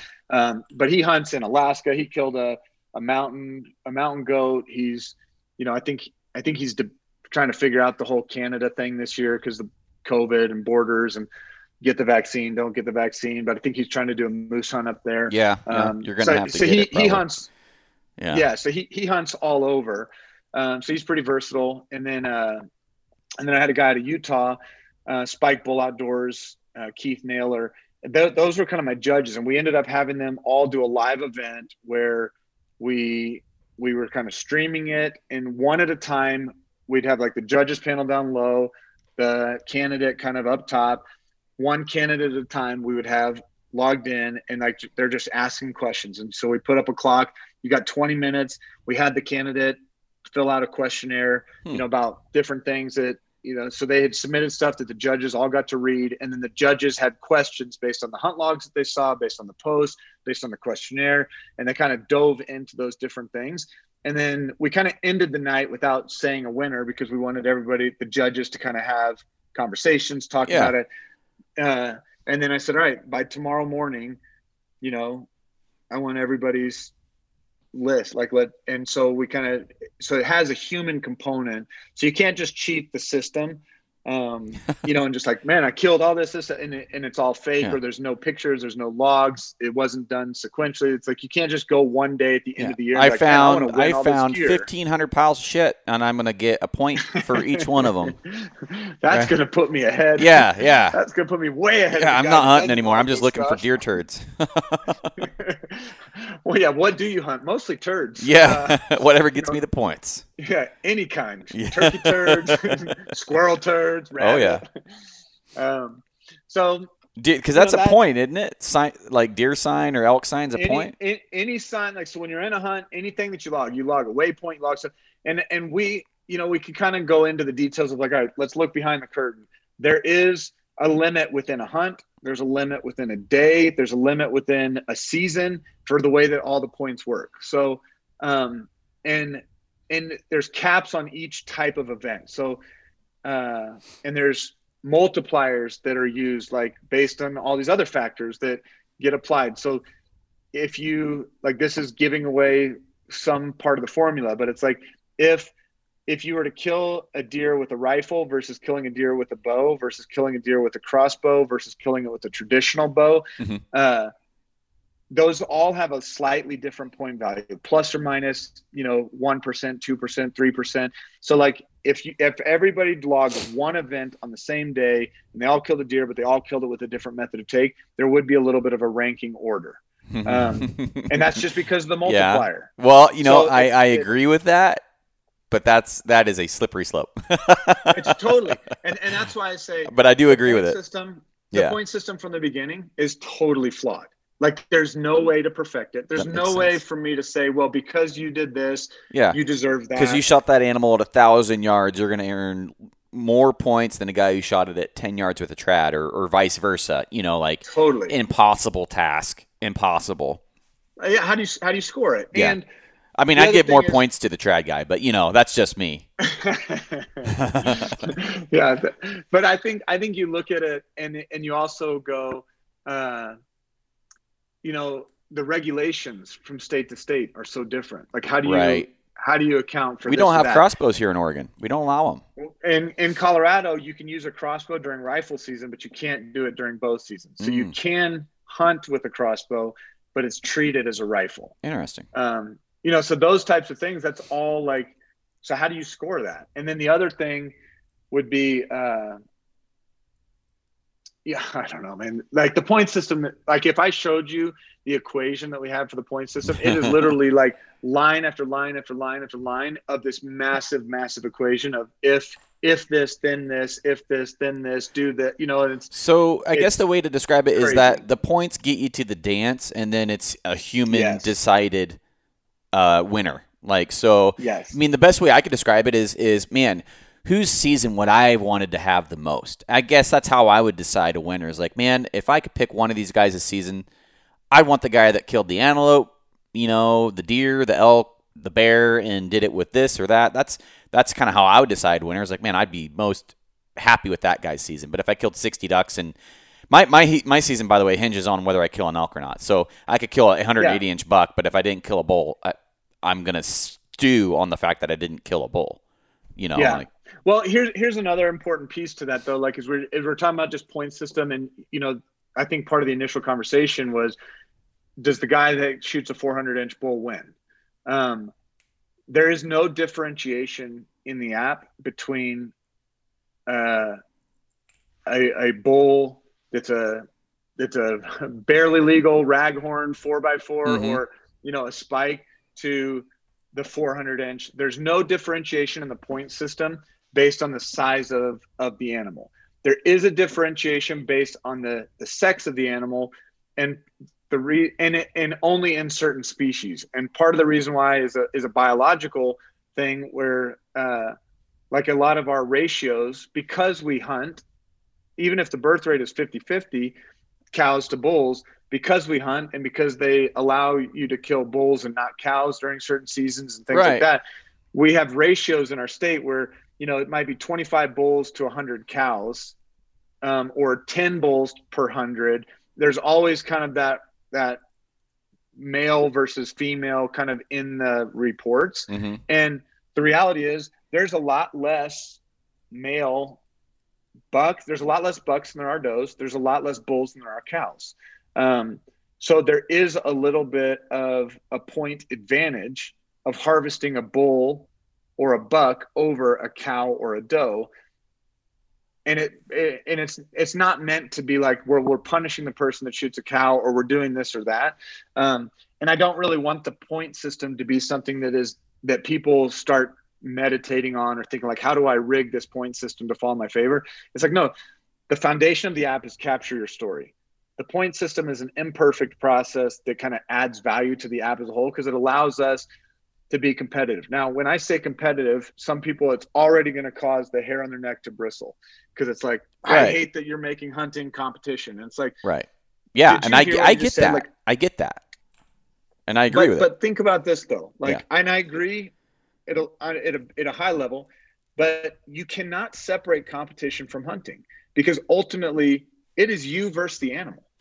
It right. is a competition there, there's a survival element of like you cannot separate now can you separate like a prize pool? Because do we want to pay people because they kill more animals? It's like that's not the purpose of hunt league. It's not really to, because you killed so much you're going to get rewarded so much.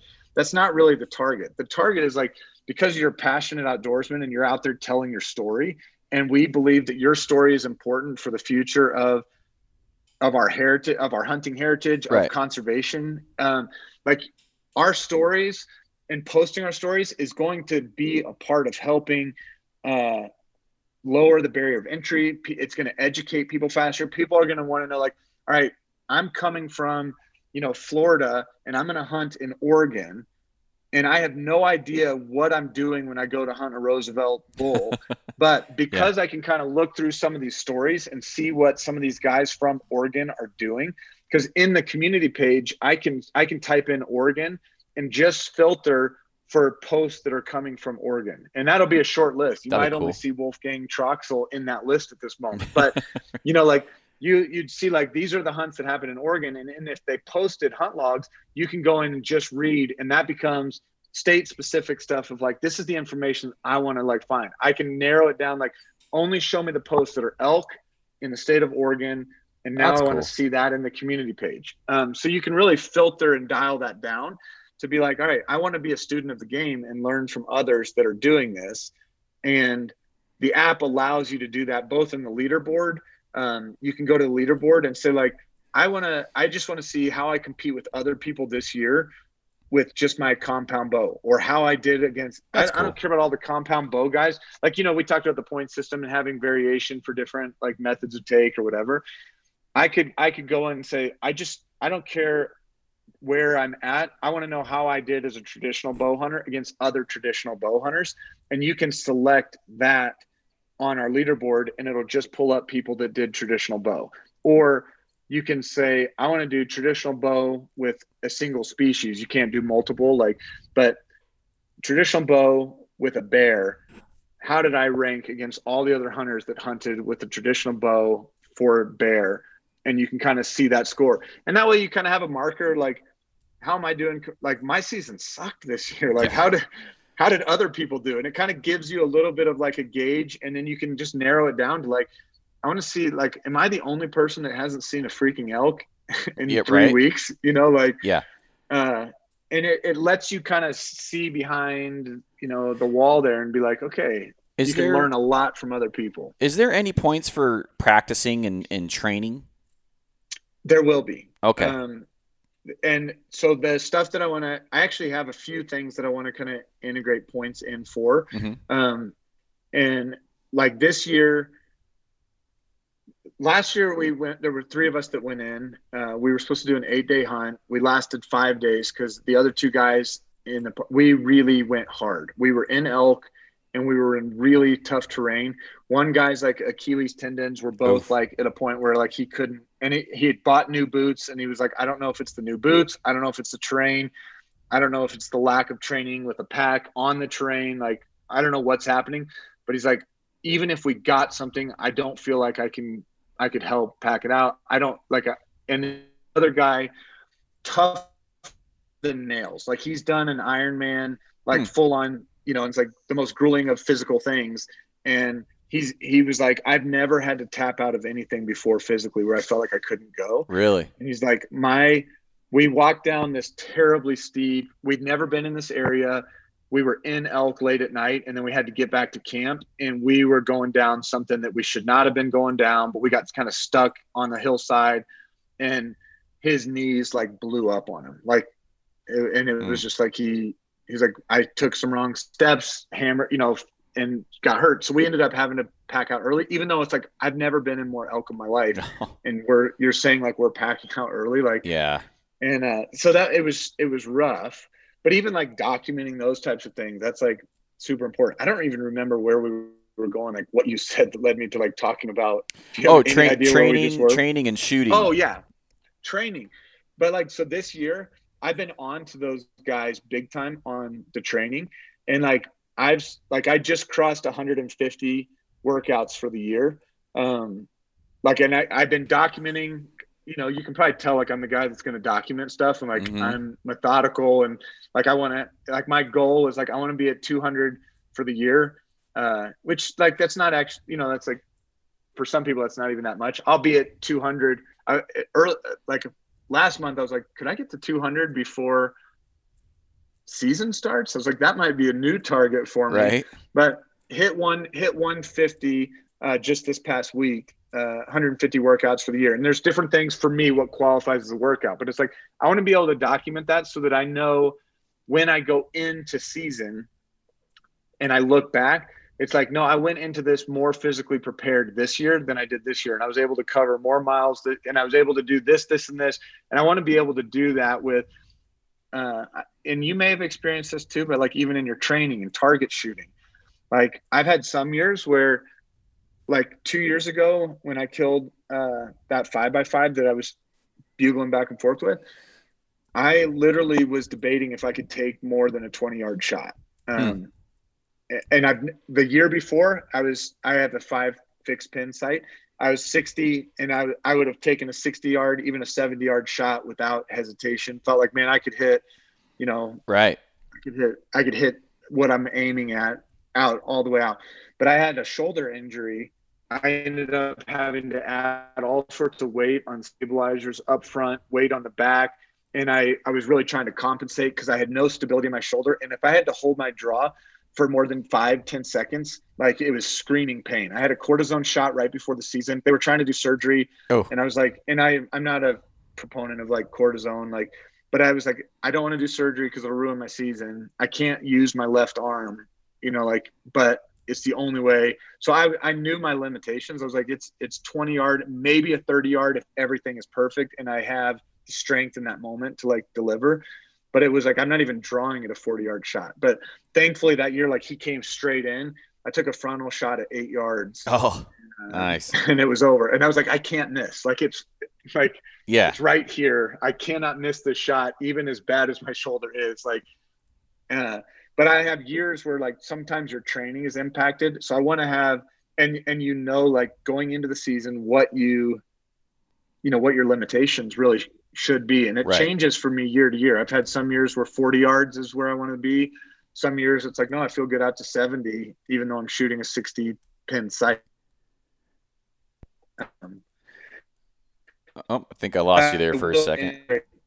uh, training days uh, shooting days all those things other types of activities. Sorry. So I, am just saying I, I, will have some of those other types of activities okay. integrated yeah. Um, so I guess my next question is: I saw that when I downloaded the app, I saw that guy was on there, and uh, he said yeah. when I talked to him today, he said uh, he's blowing kisses your way or something like that. So I don't know if that's some sort of inside inside thing you guys got going on there, but no, but. guy. So guy was like, I don't know how on earth guy found Hunt. you know, it's like unless you go to the app store and and type in Hunt League, it's it, it's not gonna like it's like did you just randomly somehow you, you started typing in hunting and then you were going to type in major league baseball or something else right. and you combine that and then discovered it uh, but he somehow got on it and called me he's like dude this is sweet like i love this mm-hmm. and he's like would you be willing to do a podcast and, and at the time i was like i've never done a podcast and i don't know that i really i don't know that i'm like totally ready for it to be like public you know but i yeah. was like we might as well just because it'll probably get us. And, but he was just starting too at the time. Like he was just starting Western Contours. You know, it it, was not what it is today back then. Yeah. But we've kind of stayed in touch, and he he's been coming out to Colorado, and I've I've kind of hoped that our circles, like it's like, can we make our hunt camp kind of the same eventually line up? Yeah. And, uh, he's know, a cool dude, man. He is, and so he I, am excited to see him on the app. I hope this year, like he jumps back in and you know logs all of his stuff. Well, I'm. Is it possible to make a um your own like private among buddies league? Not have to make it a public one where you're competing with all the users, but you can make a private league. So like you could, I could compete against Guy. Only. Yeah, I love it. Yes. Uh, yeah, you can do. So a league can be either public or private. Okay. Um, and, and the idea of public means so there's a couple different ways. Like you can create a league, and we have leagues where a league could be created.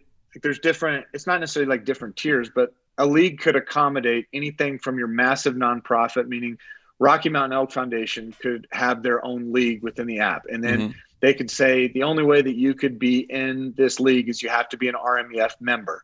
And so you have to put your member number in, and then we would just verify.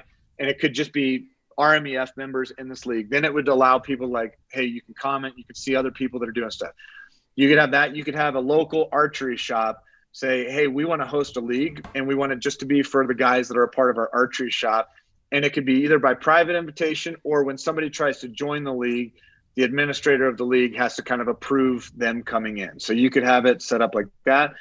Or like in Hunt League itself, we have four leagues listed right now where there's the overall like outdoors of the year, counts all different species, um, all different states. Or we have one that's the Western Hunter. And the Western Hunter, in order for it to work, it's only certain Western big game animals. Plus, it's only people that have hunted in certain states. So if you kill an elk, but you killed it in Kentucky, right. it doesn't count in the Western Hunt League. Like so it's not just the species that matters. So you can break down a league and make a league where it's like, I only want to do archery in this league. I only want to do traditional archery in this league. And so if you wanted to do something where you wanted to create a custom league, uh, absolutely. I'm the only one that can build the league on the back end. Like you as a user can't create a league in the app. You can create a hunting party in the app. So you could invite Guy and any of your buddies to be a part of a party and share information within a party. Yeah. But you you would have to submit what you want in the league and who you want to be involved or included for it to be uh, for it to be an actual like league in the app that people can so, either discover or so if i wanted to create my own league it would have to go through the admin you and then you would have to approve a private league yeah and i would just there's one questionnaire Uh, right now, that questionnaire is not like public because we just kind of launched leagues. But there's one questionnaire that has all the requirements, so you just check the boxes. Do you want it? Do you want it to be rifle, all methods of take? Do you want it to be just archery? Do you want it just to be compound bow and traditional? Right. Do you want it to just be elk? Do you want it to be just deer? You so you can you can are dogs allowed to be used? Is can you use a is a guided hunt? Yeah. Can it can it include a high fence ranch? Can it you know you have the ability to like completely dictate Huh. what you want the rules of your league to be. And once you have that, uh, you can select like on the leaderboard, you can go to the filter and then like hit which league. And so if you had a league going, you can push the filter and it'll just filter based on all the criteria of your league who's who's actually winning that league. Uh, Hmm. you know, like who based on the leaderboard. Okay, so so naturally Yes, my next question naturally my next question is is if i wanted to get a bunch of content creators talk a massive amount of shit uh, invite them to the hunt league and then somehow have a winner after the season's over theoretically speaking i could do that. Theoretically speaking, you could not only do it, you would have to challenge them at the core of their humanity because they would actually be exposed to say like, did you actually have a good season or are you all talk? But uh, Right. because right ultimately it's like, all right, how many days did you spend in the field? And it will be if you're in the league, Yeah. it's visible. Did you have a good day or a bad day? Because now it's going to be visible. So I think if you're ready to call people to the carpet and say Yeah. like, all right, like guy or year- uh, or jim huntsman or oh yeah, mike batiste you know come on, or aj from Like- knights like, of the let's apex See, let's see Mike Batiste like like chasing what's moby your- you know, you, you talk all about your uh, you know your breeding sequence and all your stuff like that. Yeah. You know, like I love listening to his podcast, and I'm always like, man, I got to get better at this whole like breeding sequence. And guys, all about you know following the, that playbook.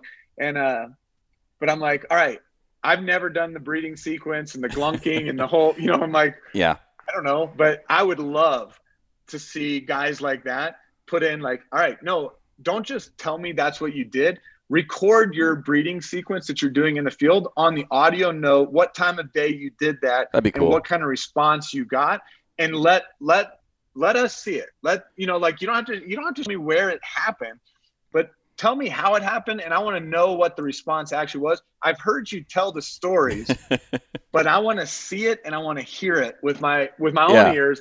And I'm like, no, like let's let's do it. And you know, you got a guy like Dan Stanton, uh, like the yeah the elk elk-shaped guy. yep yep Um, I've listened to some of his stuff, and it's actually challenged me because he, he's not like a call guy.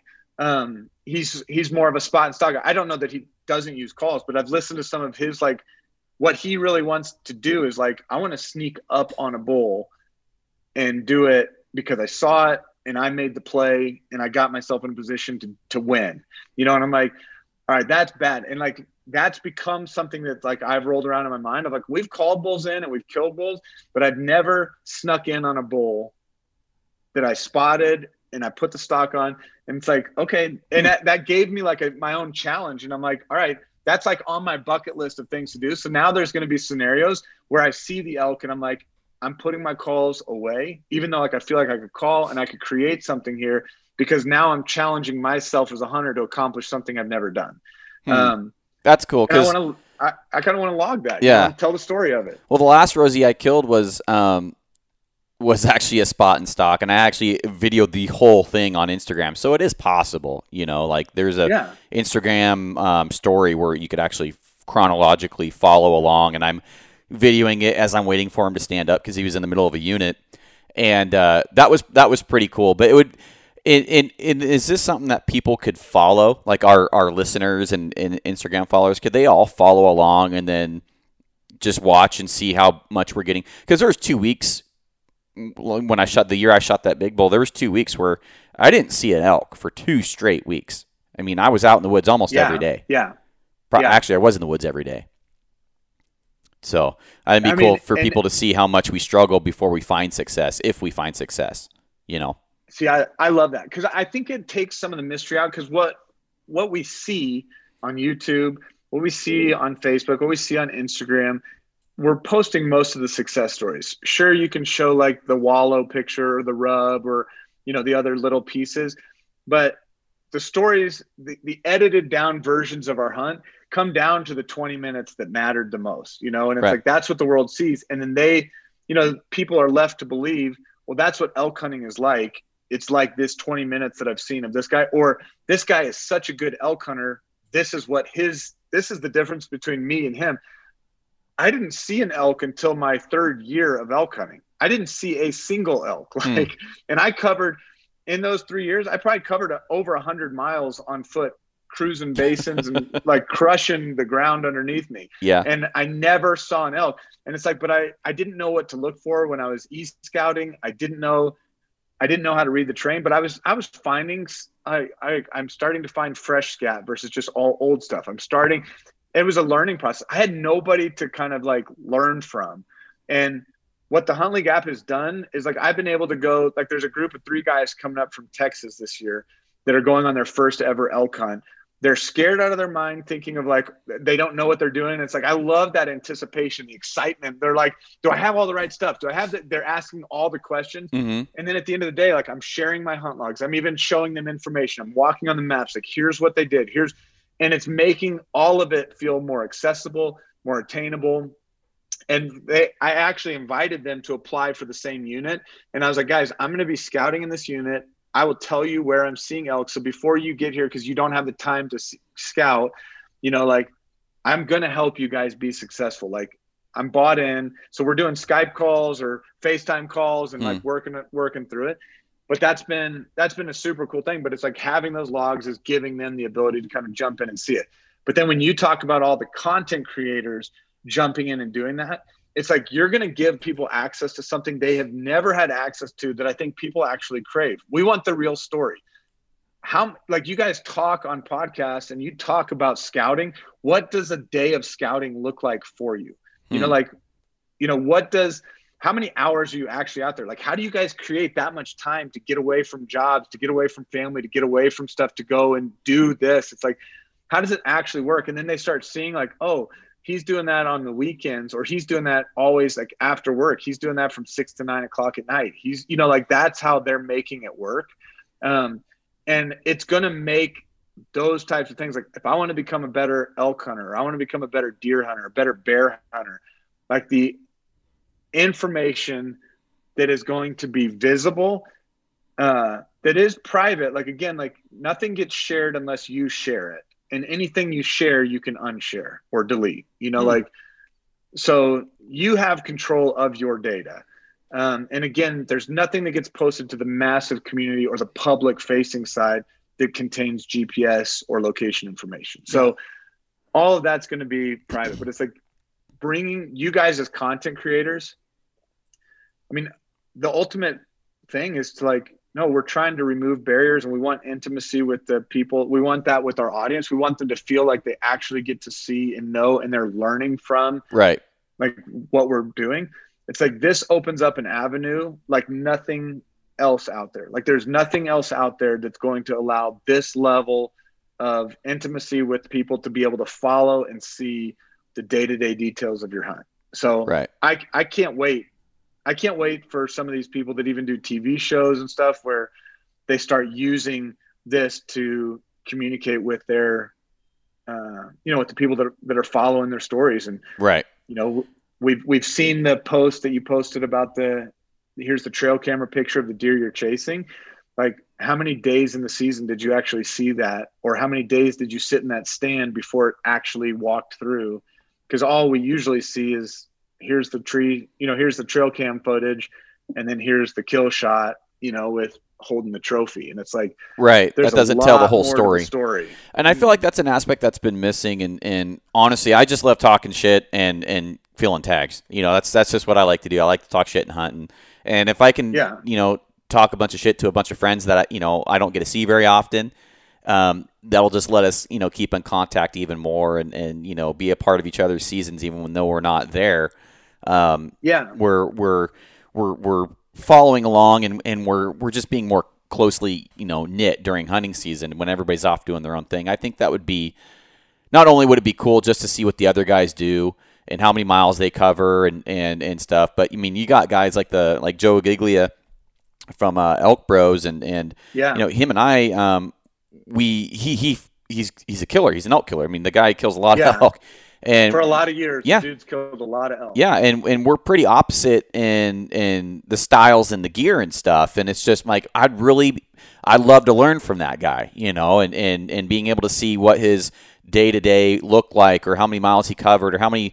You know, for me, it's you know I've heard some guys um, like Paul Medell. He's like, you know, if I see or if I hear an elk and he talks to me, he's dead. I'm like, man, that's that's a bold statement. You know, a lot of 'cause it may may 'cause I've take me- whole lot of elk that I've never yeah, yeah. And for me, it's like, man, I'm shooting like if I have an encounter, and I call it an encounter, like if I have an opportunity where a bull's in bow range and we're playing that back and forth, or you know, I'm, Mhm. you know, we're doing that 150 yard dance where you close into 80 and then he's at 200 and then you're at 150 to 80 to 200, doing that thing like a Rocky does. Um, you know, how many times do I have to do that? Until I get a shot or I kill a bull. And you know, me and my buddy got it figured out for every um, through the years that we've hunted over in Eastern Oregon. Me and Mitch, for every four days we hunt, on average, we will get a shot every four days. a shot, A shot every four days. not an encounter, a shot, Correct, a shot every four days. bro. Yeah. I would just tell you, like that's humongous. Like that's that's phenomenal. Well, statistic. well, it took uh, years to get to that point, right? Let's say that's your most recent statistic. Well, I mean that's your, uh, yeah, and and Rosie's Rosie's is is not that. it is like Yeah. one to two shots a year, uh, you know, and I'm out Yeah. I'm out almost every day, and if I get a shot, I'm like, I got my shot. I'm gonna keep plugging away, but I got my shot, you know, and and so, but but you know, when we're out there hunting Rockies over there, it's like okay, you know, like day five, and we haven't got a shot. I'm like, oh, it's coming. Today's probably Tomorrow- the day tomorrow or yeah, day. like Yeah. my I feel like the the odds are getting greater and greater because we're we're just yeah, you know, it's just like we you know we figured it out every four days and and uh and and, and almost almost like clockwork. It is almost every four days we get a shot. Well, you know, it's interesting, like you're talking about it, because one of the things, there's only a few species in the whole app that has something called an encounter. Like there, there's an event, so there's a sighting. Mhm. You know, there's there's all the other events, but elk is one of those, deer is one of those uh, that has like an encounter button, and it's kind of a funky thing because it's like, well, what's the difference between like an encounter and a sighting? And like you explained it, it's like I have sightings where I see elk and they're on a ridge, right. but I'm not I'm not within range. Like an encounter to me is like I'm within range where this could happen. Like this Exactly. this could happen any second. And it's like because I I've heard, you know, from like I, I kind of I don't know if I read this or we it was kind of discussed, but somebody kind of gave a statistic like it's about every 14 days before you have elk hunting in Colorado that you have that encounter. And I was like, Oh really? What? It's that bad? like that somebody somebody's kind of gave me that and i was like I, Wow. and i don't know if that means it ends in a shot or something like that Yeah. but you do that over the whole we're not doing this over the garrett weavers out there that have been practicing and studying this all year. We're talking about the guys that broke out their bow blew the dust off and then went out. And it's like the woods are full of over the counter guys that go through a whole season. Right. they, they rarely they don't they don't venture very far from their truck. They're hoping just to call something in and it's like they can do that day after day in the same place that other people are parked 100 yards down the road doing the same thing. It's like yeah they didn't have any encounters whatever. But I, I heard like the macro of that was like 14 days and one of the things that i put in there in the app is that encounter event hmm because i wanted it to be something where you could actually track like what does it take to get an encounter with an elk and i want to know my personal encounter rate versus, like, Exactly. the other guys that I hunt with. And I'm like, and I can go through my logs and be like, all right, like last year I had two what I would call encounters back to back within 30 minutes of each other where I stocked up and I I just had a bull that I I knew he was feeding behind this tree and I was sneaking up this creek bed to get up to him. And then uh, I'm locked in looking at this tree thinking the bull is here but I was fo- so focused on being quiet like going in I had my head down that that bull fed up on this little on this little side and was behind these other bushes. And my buddy's sitting back filming with his iPhone and he's like no Jared Jared draw draw draw mm-hmm. draw you know and he and I hear him later you know as he's showing me the video and I, my eyes are locked this way and the bull's off to my left Oh, and and then all of a sudden I hear something, and like he was 20 yards from me, like broadside. But then at that point, he's looking right at me, and I it was over, and I was like, no. And so I was super frustrated. But then I was like, all right, let's keep walking. So we walk around this corner, and then we go, and there we end up sneaking into this herd. And then another thing happens. We're like, there were some hikers up on a ridge. We're like, you just heard this lady's voice. They hmm. were actually mountain biking on, on oh. a ridge, like a couple hundred yards from us. So I was like, "Oh, look, you know, there's some elk over there." and, and, like, I mean, I'm like, I'm like any moment from drawing back, and like, there's there's seven cows right out here, and there's a herd bull that's bugling right in the trees beyond them. Oh. And I'm like, this is this is the moment. Like, it's all about to happen. I'm so glad that I didn't shoot the bull right behind me because he was like a small like raghorn, mm-hmm. and I was like, this is about to be epic and then you hear that, and then all the bulls just flood out. And, I was like, oh my gosh! But that I had sucks. two of those like back to back. You know, it's like, all right, how many of those moments do you have in a season? Like, how many do you have? How many days between?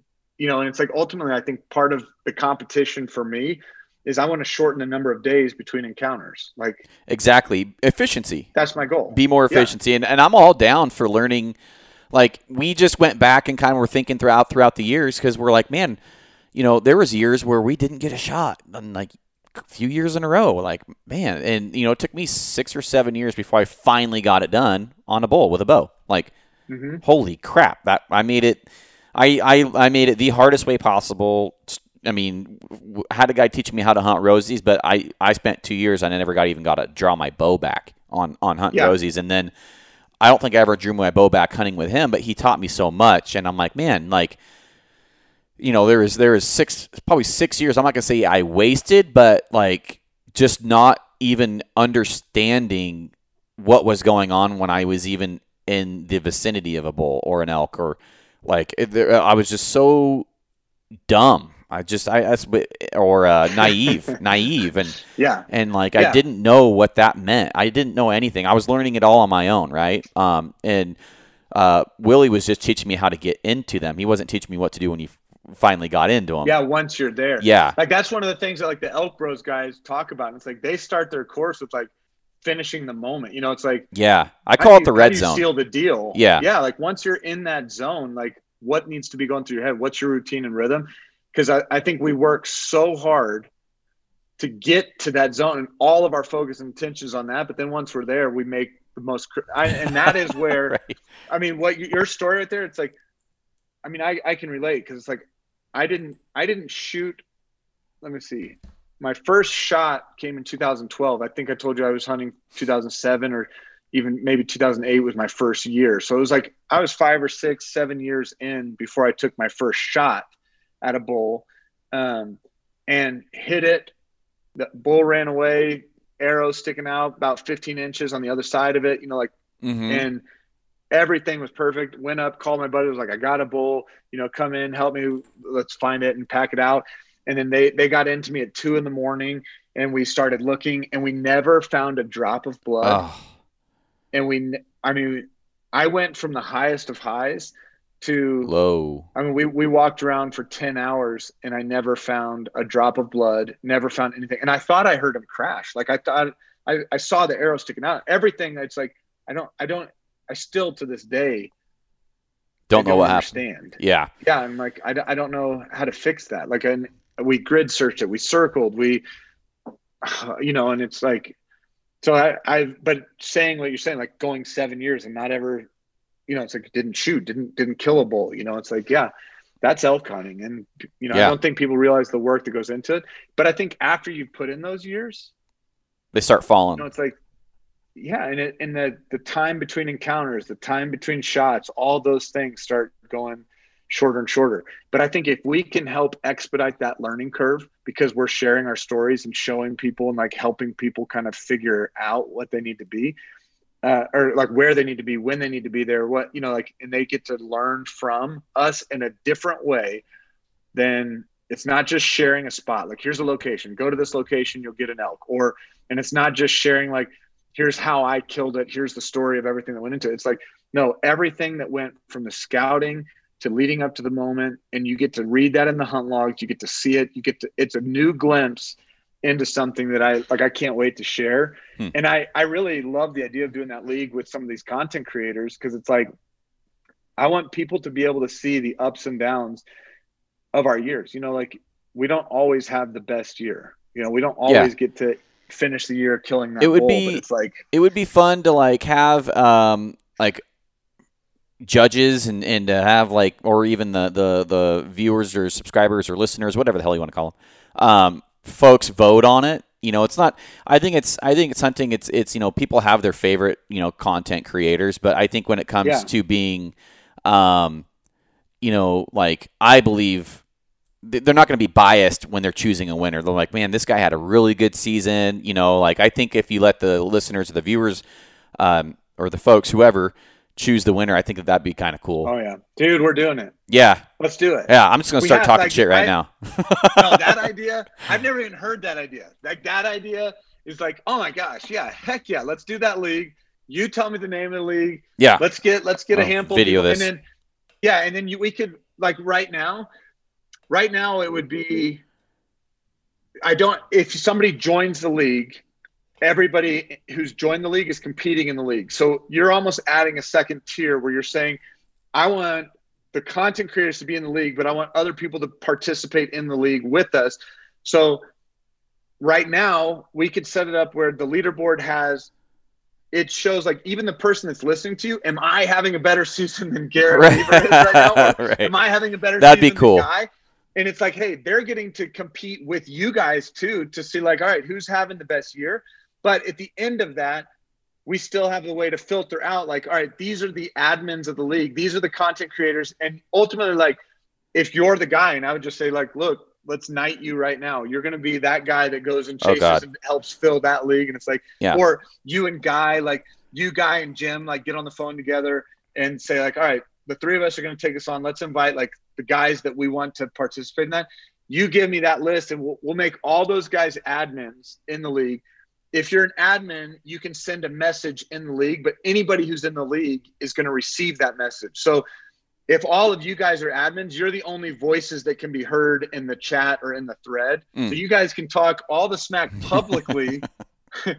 Nobody else can chime in, and we can't vote or do anything to like your comments or whatever because it's just we're watching a text message thread.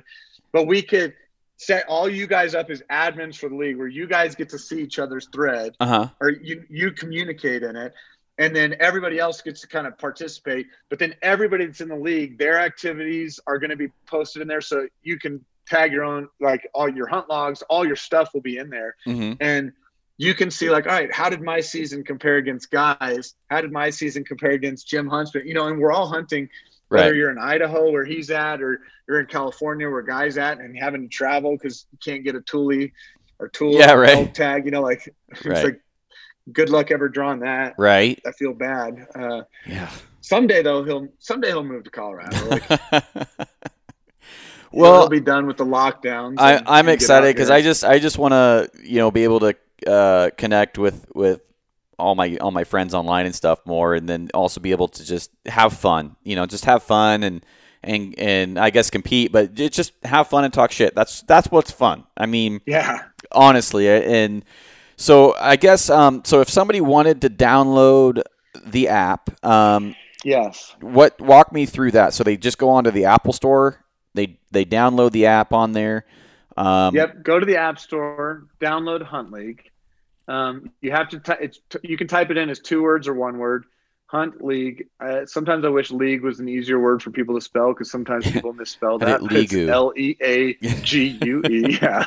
Uh, but you type in hunt league that's about the only way you're going to find the app is like it's called You hunt have league. to it's in the app store got to type it in. Interesting. you can type in hunting apps and you're going to get every other one before just because it's like yeah i mean we haven't made this public yet. We've been beta testing it.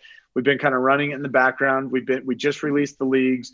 But at this point it's like all right i was hoping we were ready to have android out earlier this year. It's not ready. If you're an android guy listening to this and you want to sign up for like hey put me on the beta list put me on this because i'm going to try to get it out as fast as i can. Hmm and uh, one good thing is you can add hunts. You, you can go to your hunt logs and I can add, there's a button at the bottom right of a hunt log section where you can push add new. and you can create a hunt le- a hunt log from scratch. Like so, if I wanted to say like, all right, I remember this hunt that I did in 2017. It was back in this basin. You know, it'll ask you like, where do you want the starting location of the hunt to be? Where you know, and you can fill in all the details. You could bring in your onX waypoints, your BaseMap waypoints, whatever, dump them in, and you could go back and go, okay, all these points are from this day that I spent in the field. So I'm going to go back and create a hunt log now and associate all these points kind of together with this hunt, create the time that it happened. Um, so if you're an Android guy and Android comes out before the end of the year, you know, if you kind of somewhat make notes or like have an idea, I mean, you can even use your onX right now and use your BaseMap and it'll tell you the date that you did it. It'll right. tell you, you know, and so you will be able to bring some of that stuff over and kind of fill in the gaps of a hunt log. It may not be to the same extent that you'd have it if you have an iOS app right now. So, or okay. an iPhone. So we will have that available. But if you want to go to the huntleague.com website, there's a little thing that says join the Android beta test team. You can click that, put your email address in, and then as we make progress with Android, we'll send out an email to you saying, hey, we've got a beta version ready for you to test. So if you want to be kind of a first adopter or whatever, they can kind of jump in and test that. Uh, if they if they're joining and they sign up and they're creating an account, there's a promo code that you can enter at the very top of it. Um, and any person can use their username as a promo code and it will unlock the person's app uh, the, the league pass on their app where you can join leagues and add buddies and all that um, for 30 days if you put that if you put that person's promo code in so what is your username in the app like tell people uh, what your username is i think just garrett weaver is what i made it Two is there a space? Is is it? Yeah, Garrett space Garrett. Let me look. Garrett space Weaver. I think. Okay. Spell that. Spell that out for people that are listening. So, so uh, G A R R E T T space Weaver capital G capital W. So just formally Garrett Weaver. Okay. Yeah. Yeah. And I'm so a hunter. Garrett Weaver. Hunter one forty one. I think I don't know. Um, yeah. I suck. ranked, ranked, ranked 41st right now at the moment. Oh, yeah. That's just because you haven't started entering logs yet. So, uh, yeah, that's pretty good. So, um, um, I guess so. There's there's a uh, I, I'm a little confused on the promo code. So, if somebody wanted to find uh, the the league that I'm going to create with my other buddies and stuff, how would yes. they how would they find that? Okay, we we need a name for it. Uh, so, if somebody types in Garrett Weaver, yeah. and uses that as the promo code, it will send you an email saying so and so signed up and and that'll give us an opportunity where I could see it, you could see it, and we could we could potentially follow up with an email or, or a text in the in the app itself and say, hey, here's the league. Like so, if we don't have the name of the league, which right now we're just we're we're brainstorming, coming up with it. Yeah. So, yeah.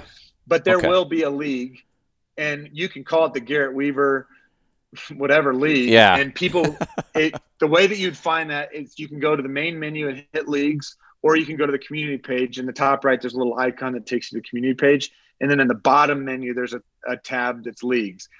There, it'll show you any league that you're eligible to join.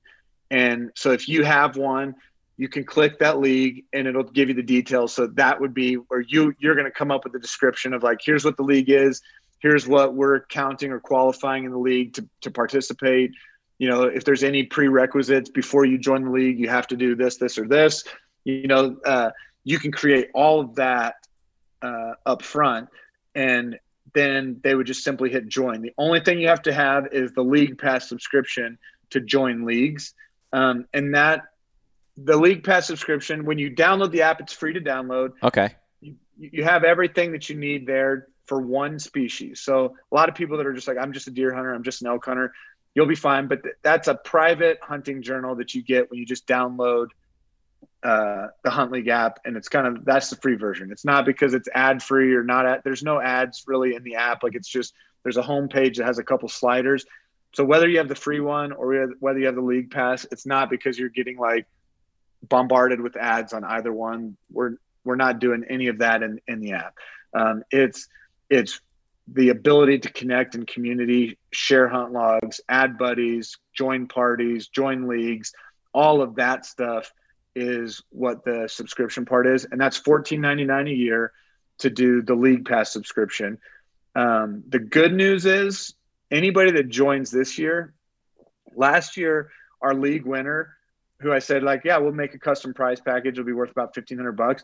We ended up giving almost eight thousand dollars worth Jesus. of prizes to our top three guys, Huh. and the I mean the guy that won the outdoors of the year, I mean he got Vortex's top of the line. It was a thirty seven hundred dollar Razor AMG scope. Hmm. Uh, he, he got an 18 by 56 because he was thinking he was going to do a bighorn sheep hunt. Got an 18 by 56 Razor binoculars, like their UHD line, Hmm. uh, like top quality stuff.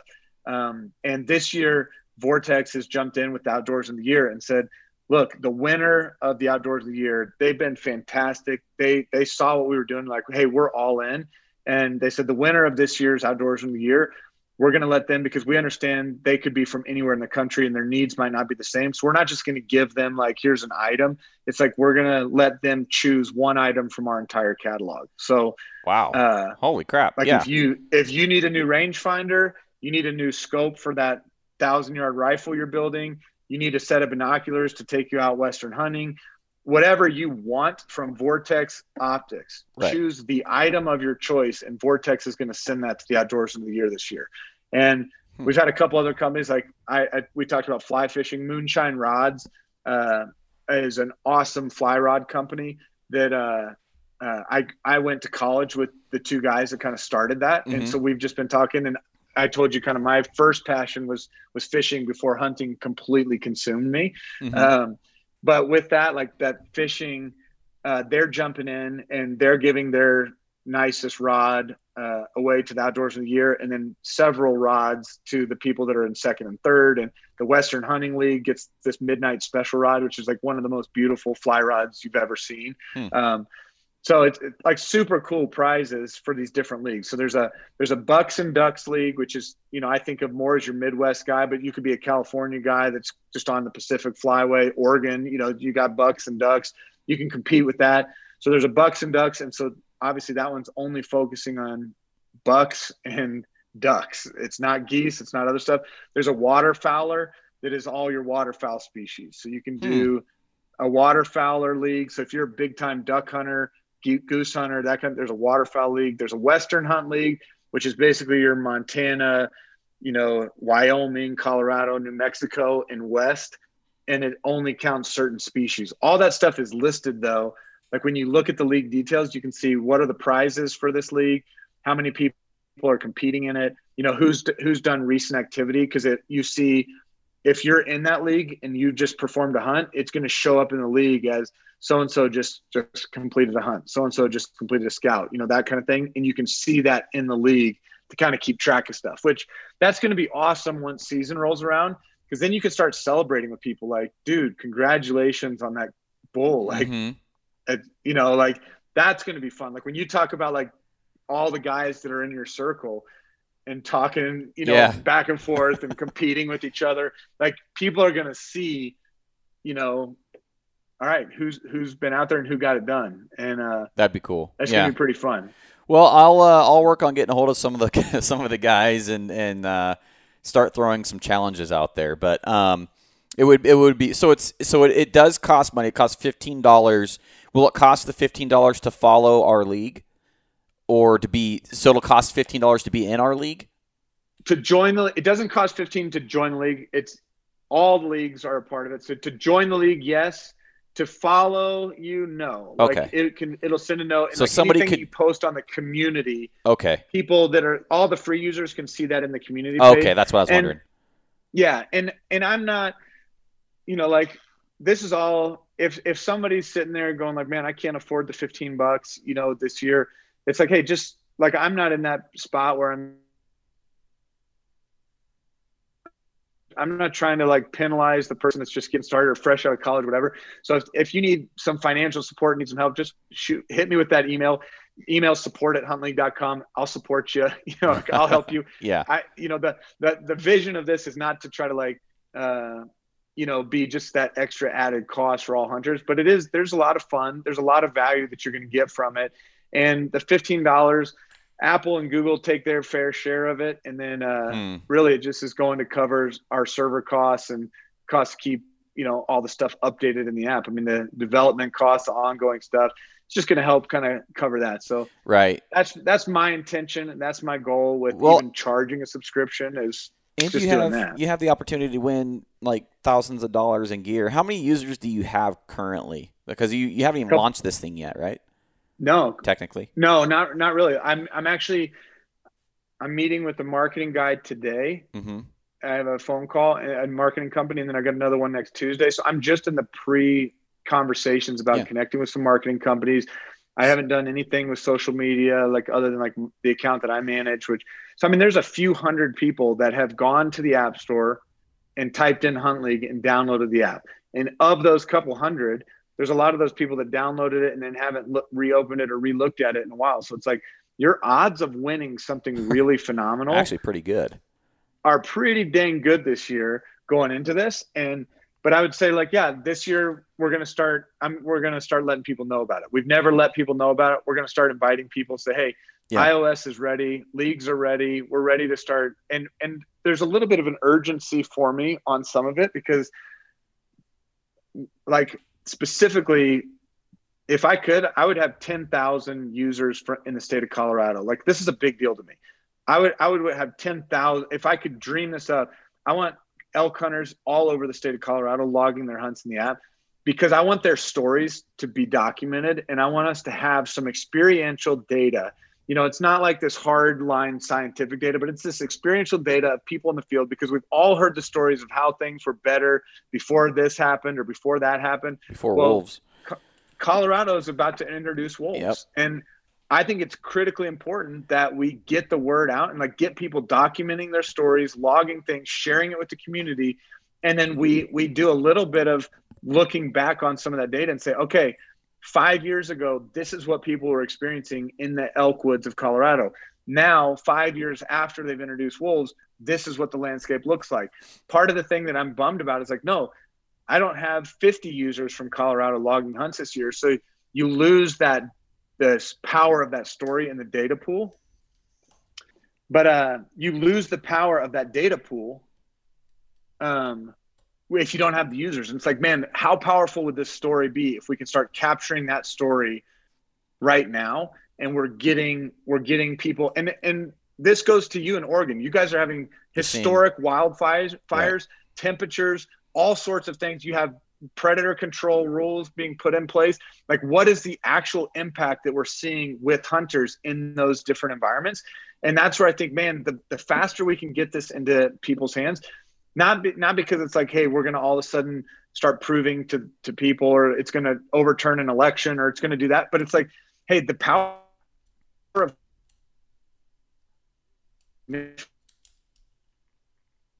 most critical components of human history. That's why we document stories. That's why we continue to tell the same stories. That's why we, you know, like it's like our story is important, your story is important, and we can't discount our stories. So like I think it's almost selfish when people like right now, it's like, hey, don't, you know, I don't want to use the app because uh, you know, like it, it might take away from a hunter, might do this. Like, like maybe get beyond yourself a little bit, you know, and like hey, don't be selfish here because like what we what we might actually be able to do here might be able to help contribute with conservation in a way that like we've never had a tool that's been able to do this. Mm. And I'm really excited about some of what those collect like what is our collective story, not our individual story, but like what happens when we start collecting our stories in a way that we can tell it and repackage it?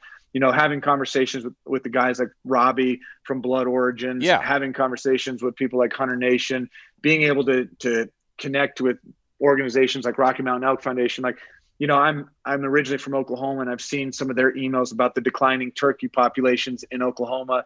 And it's like i want those types of stories to like start to actually integrate with our conservation efforts.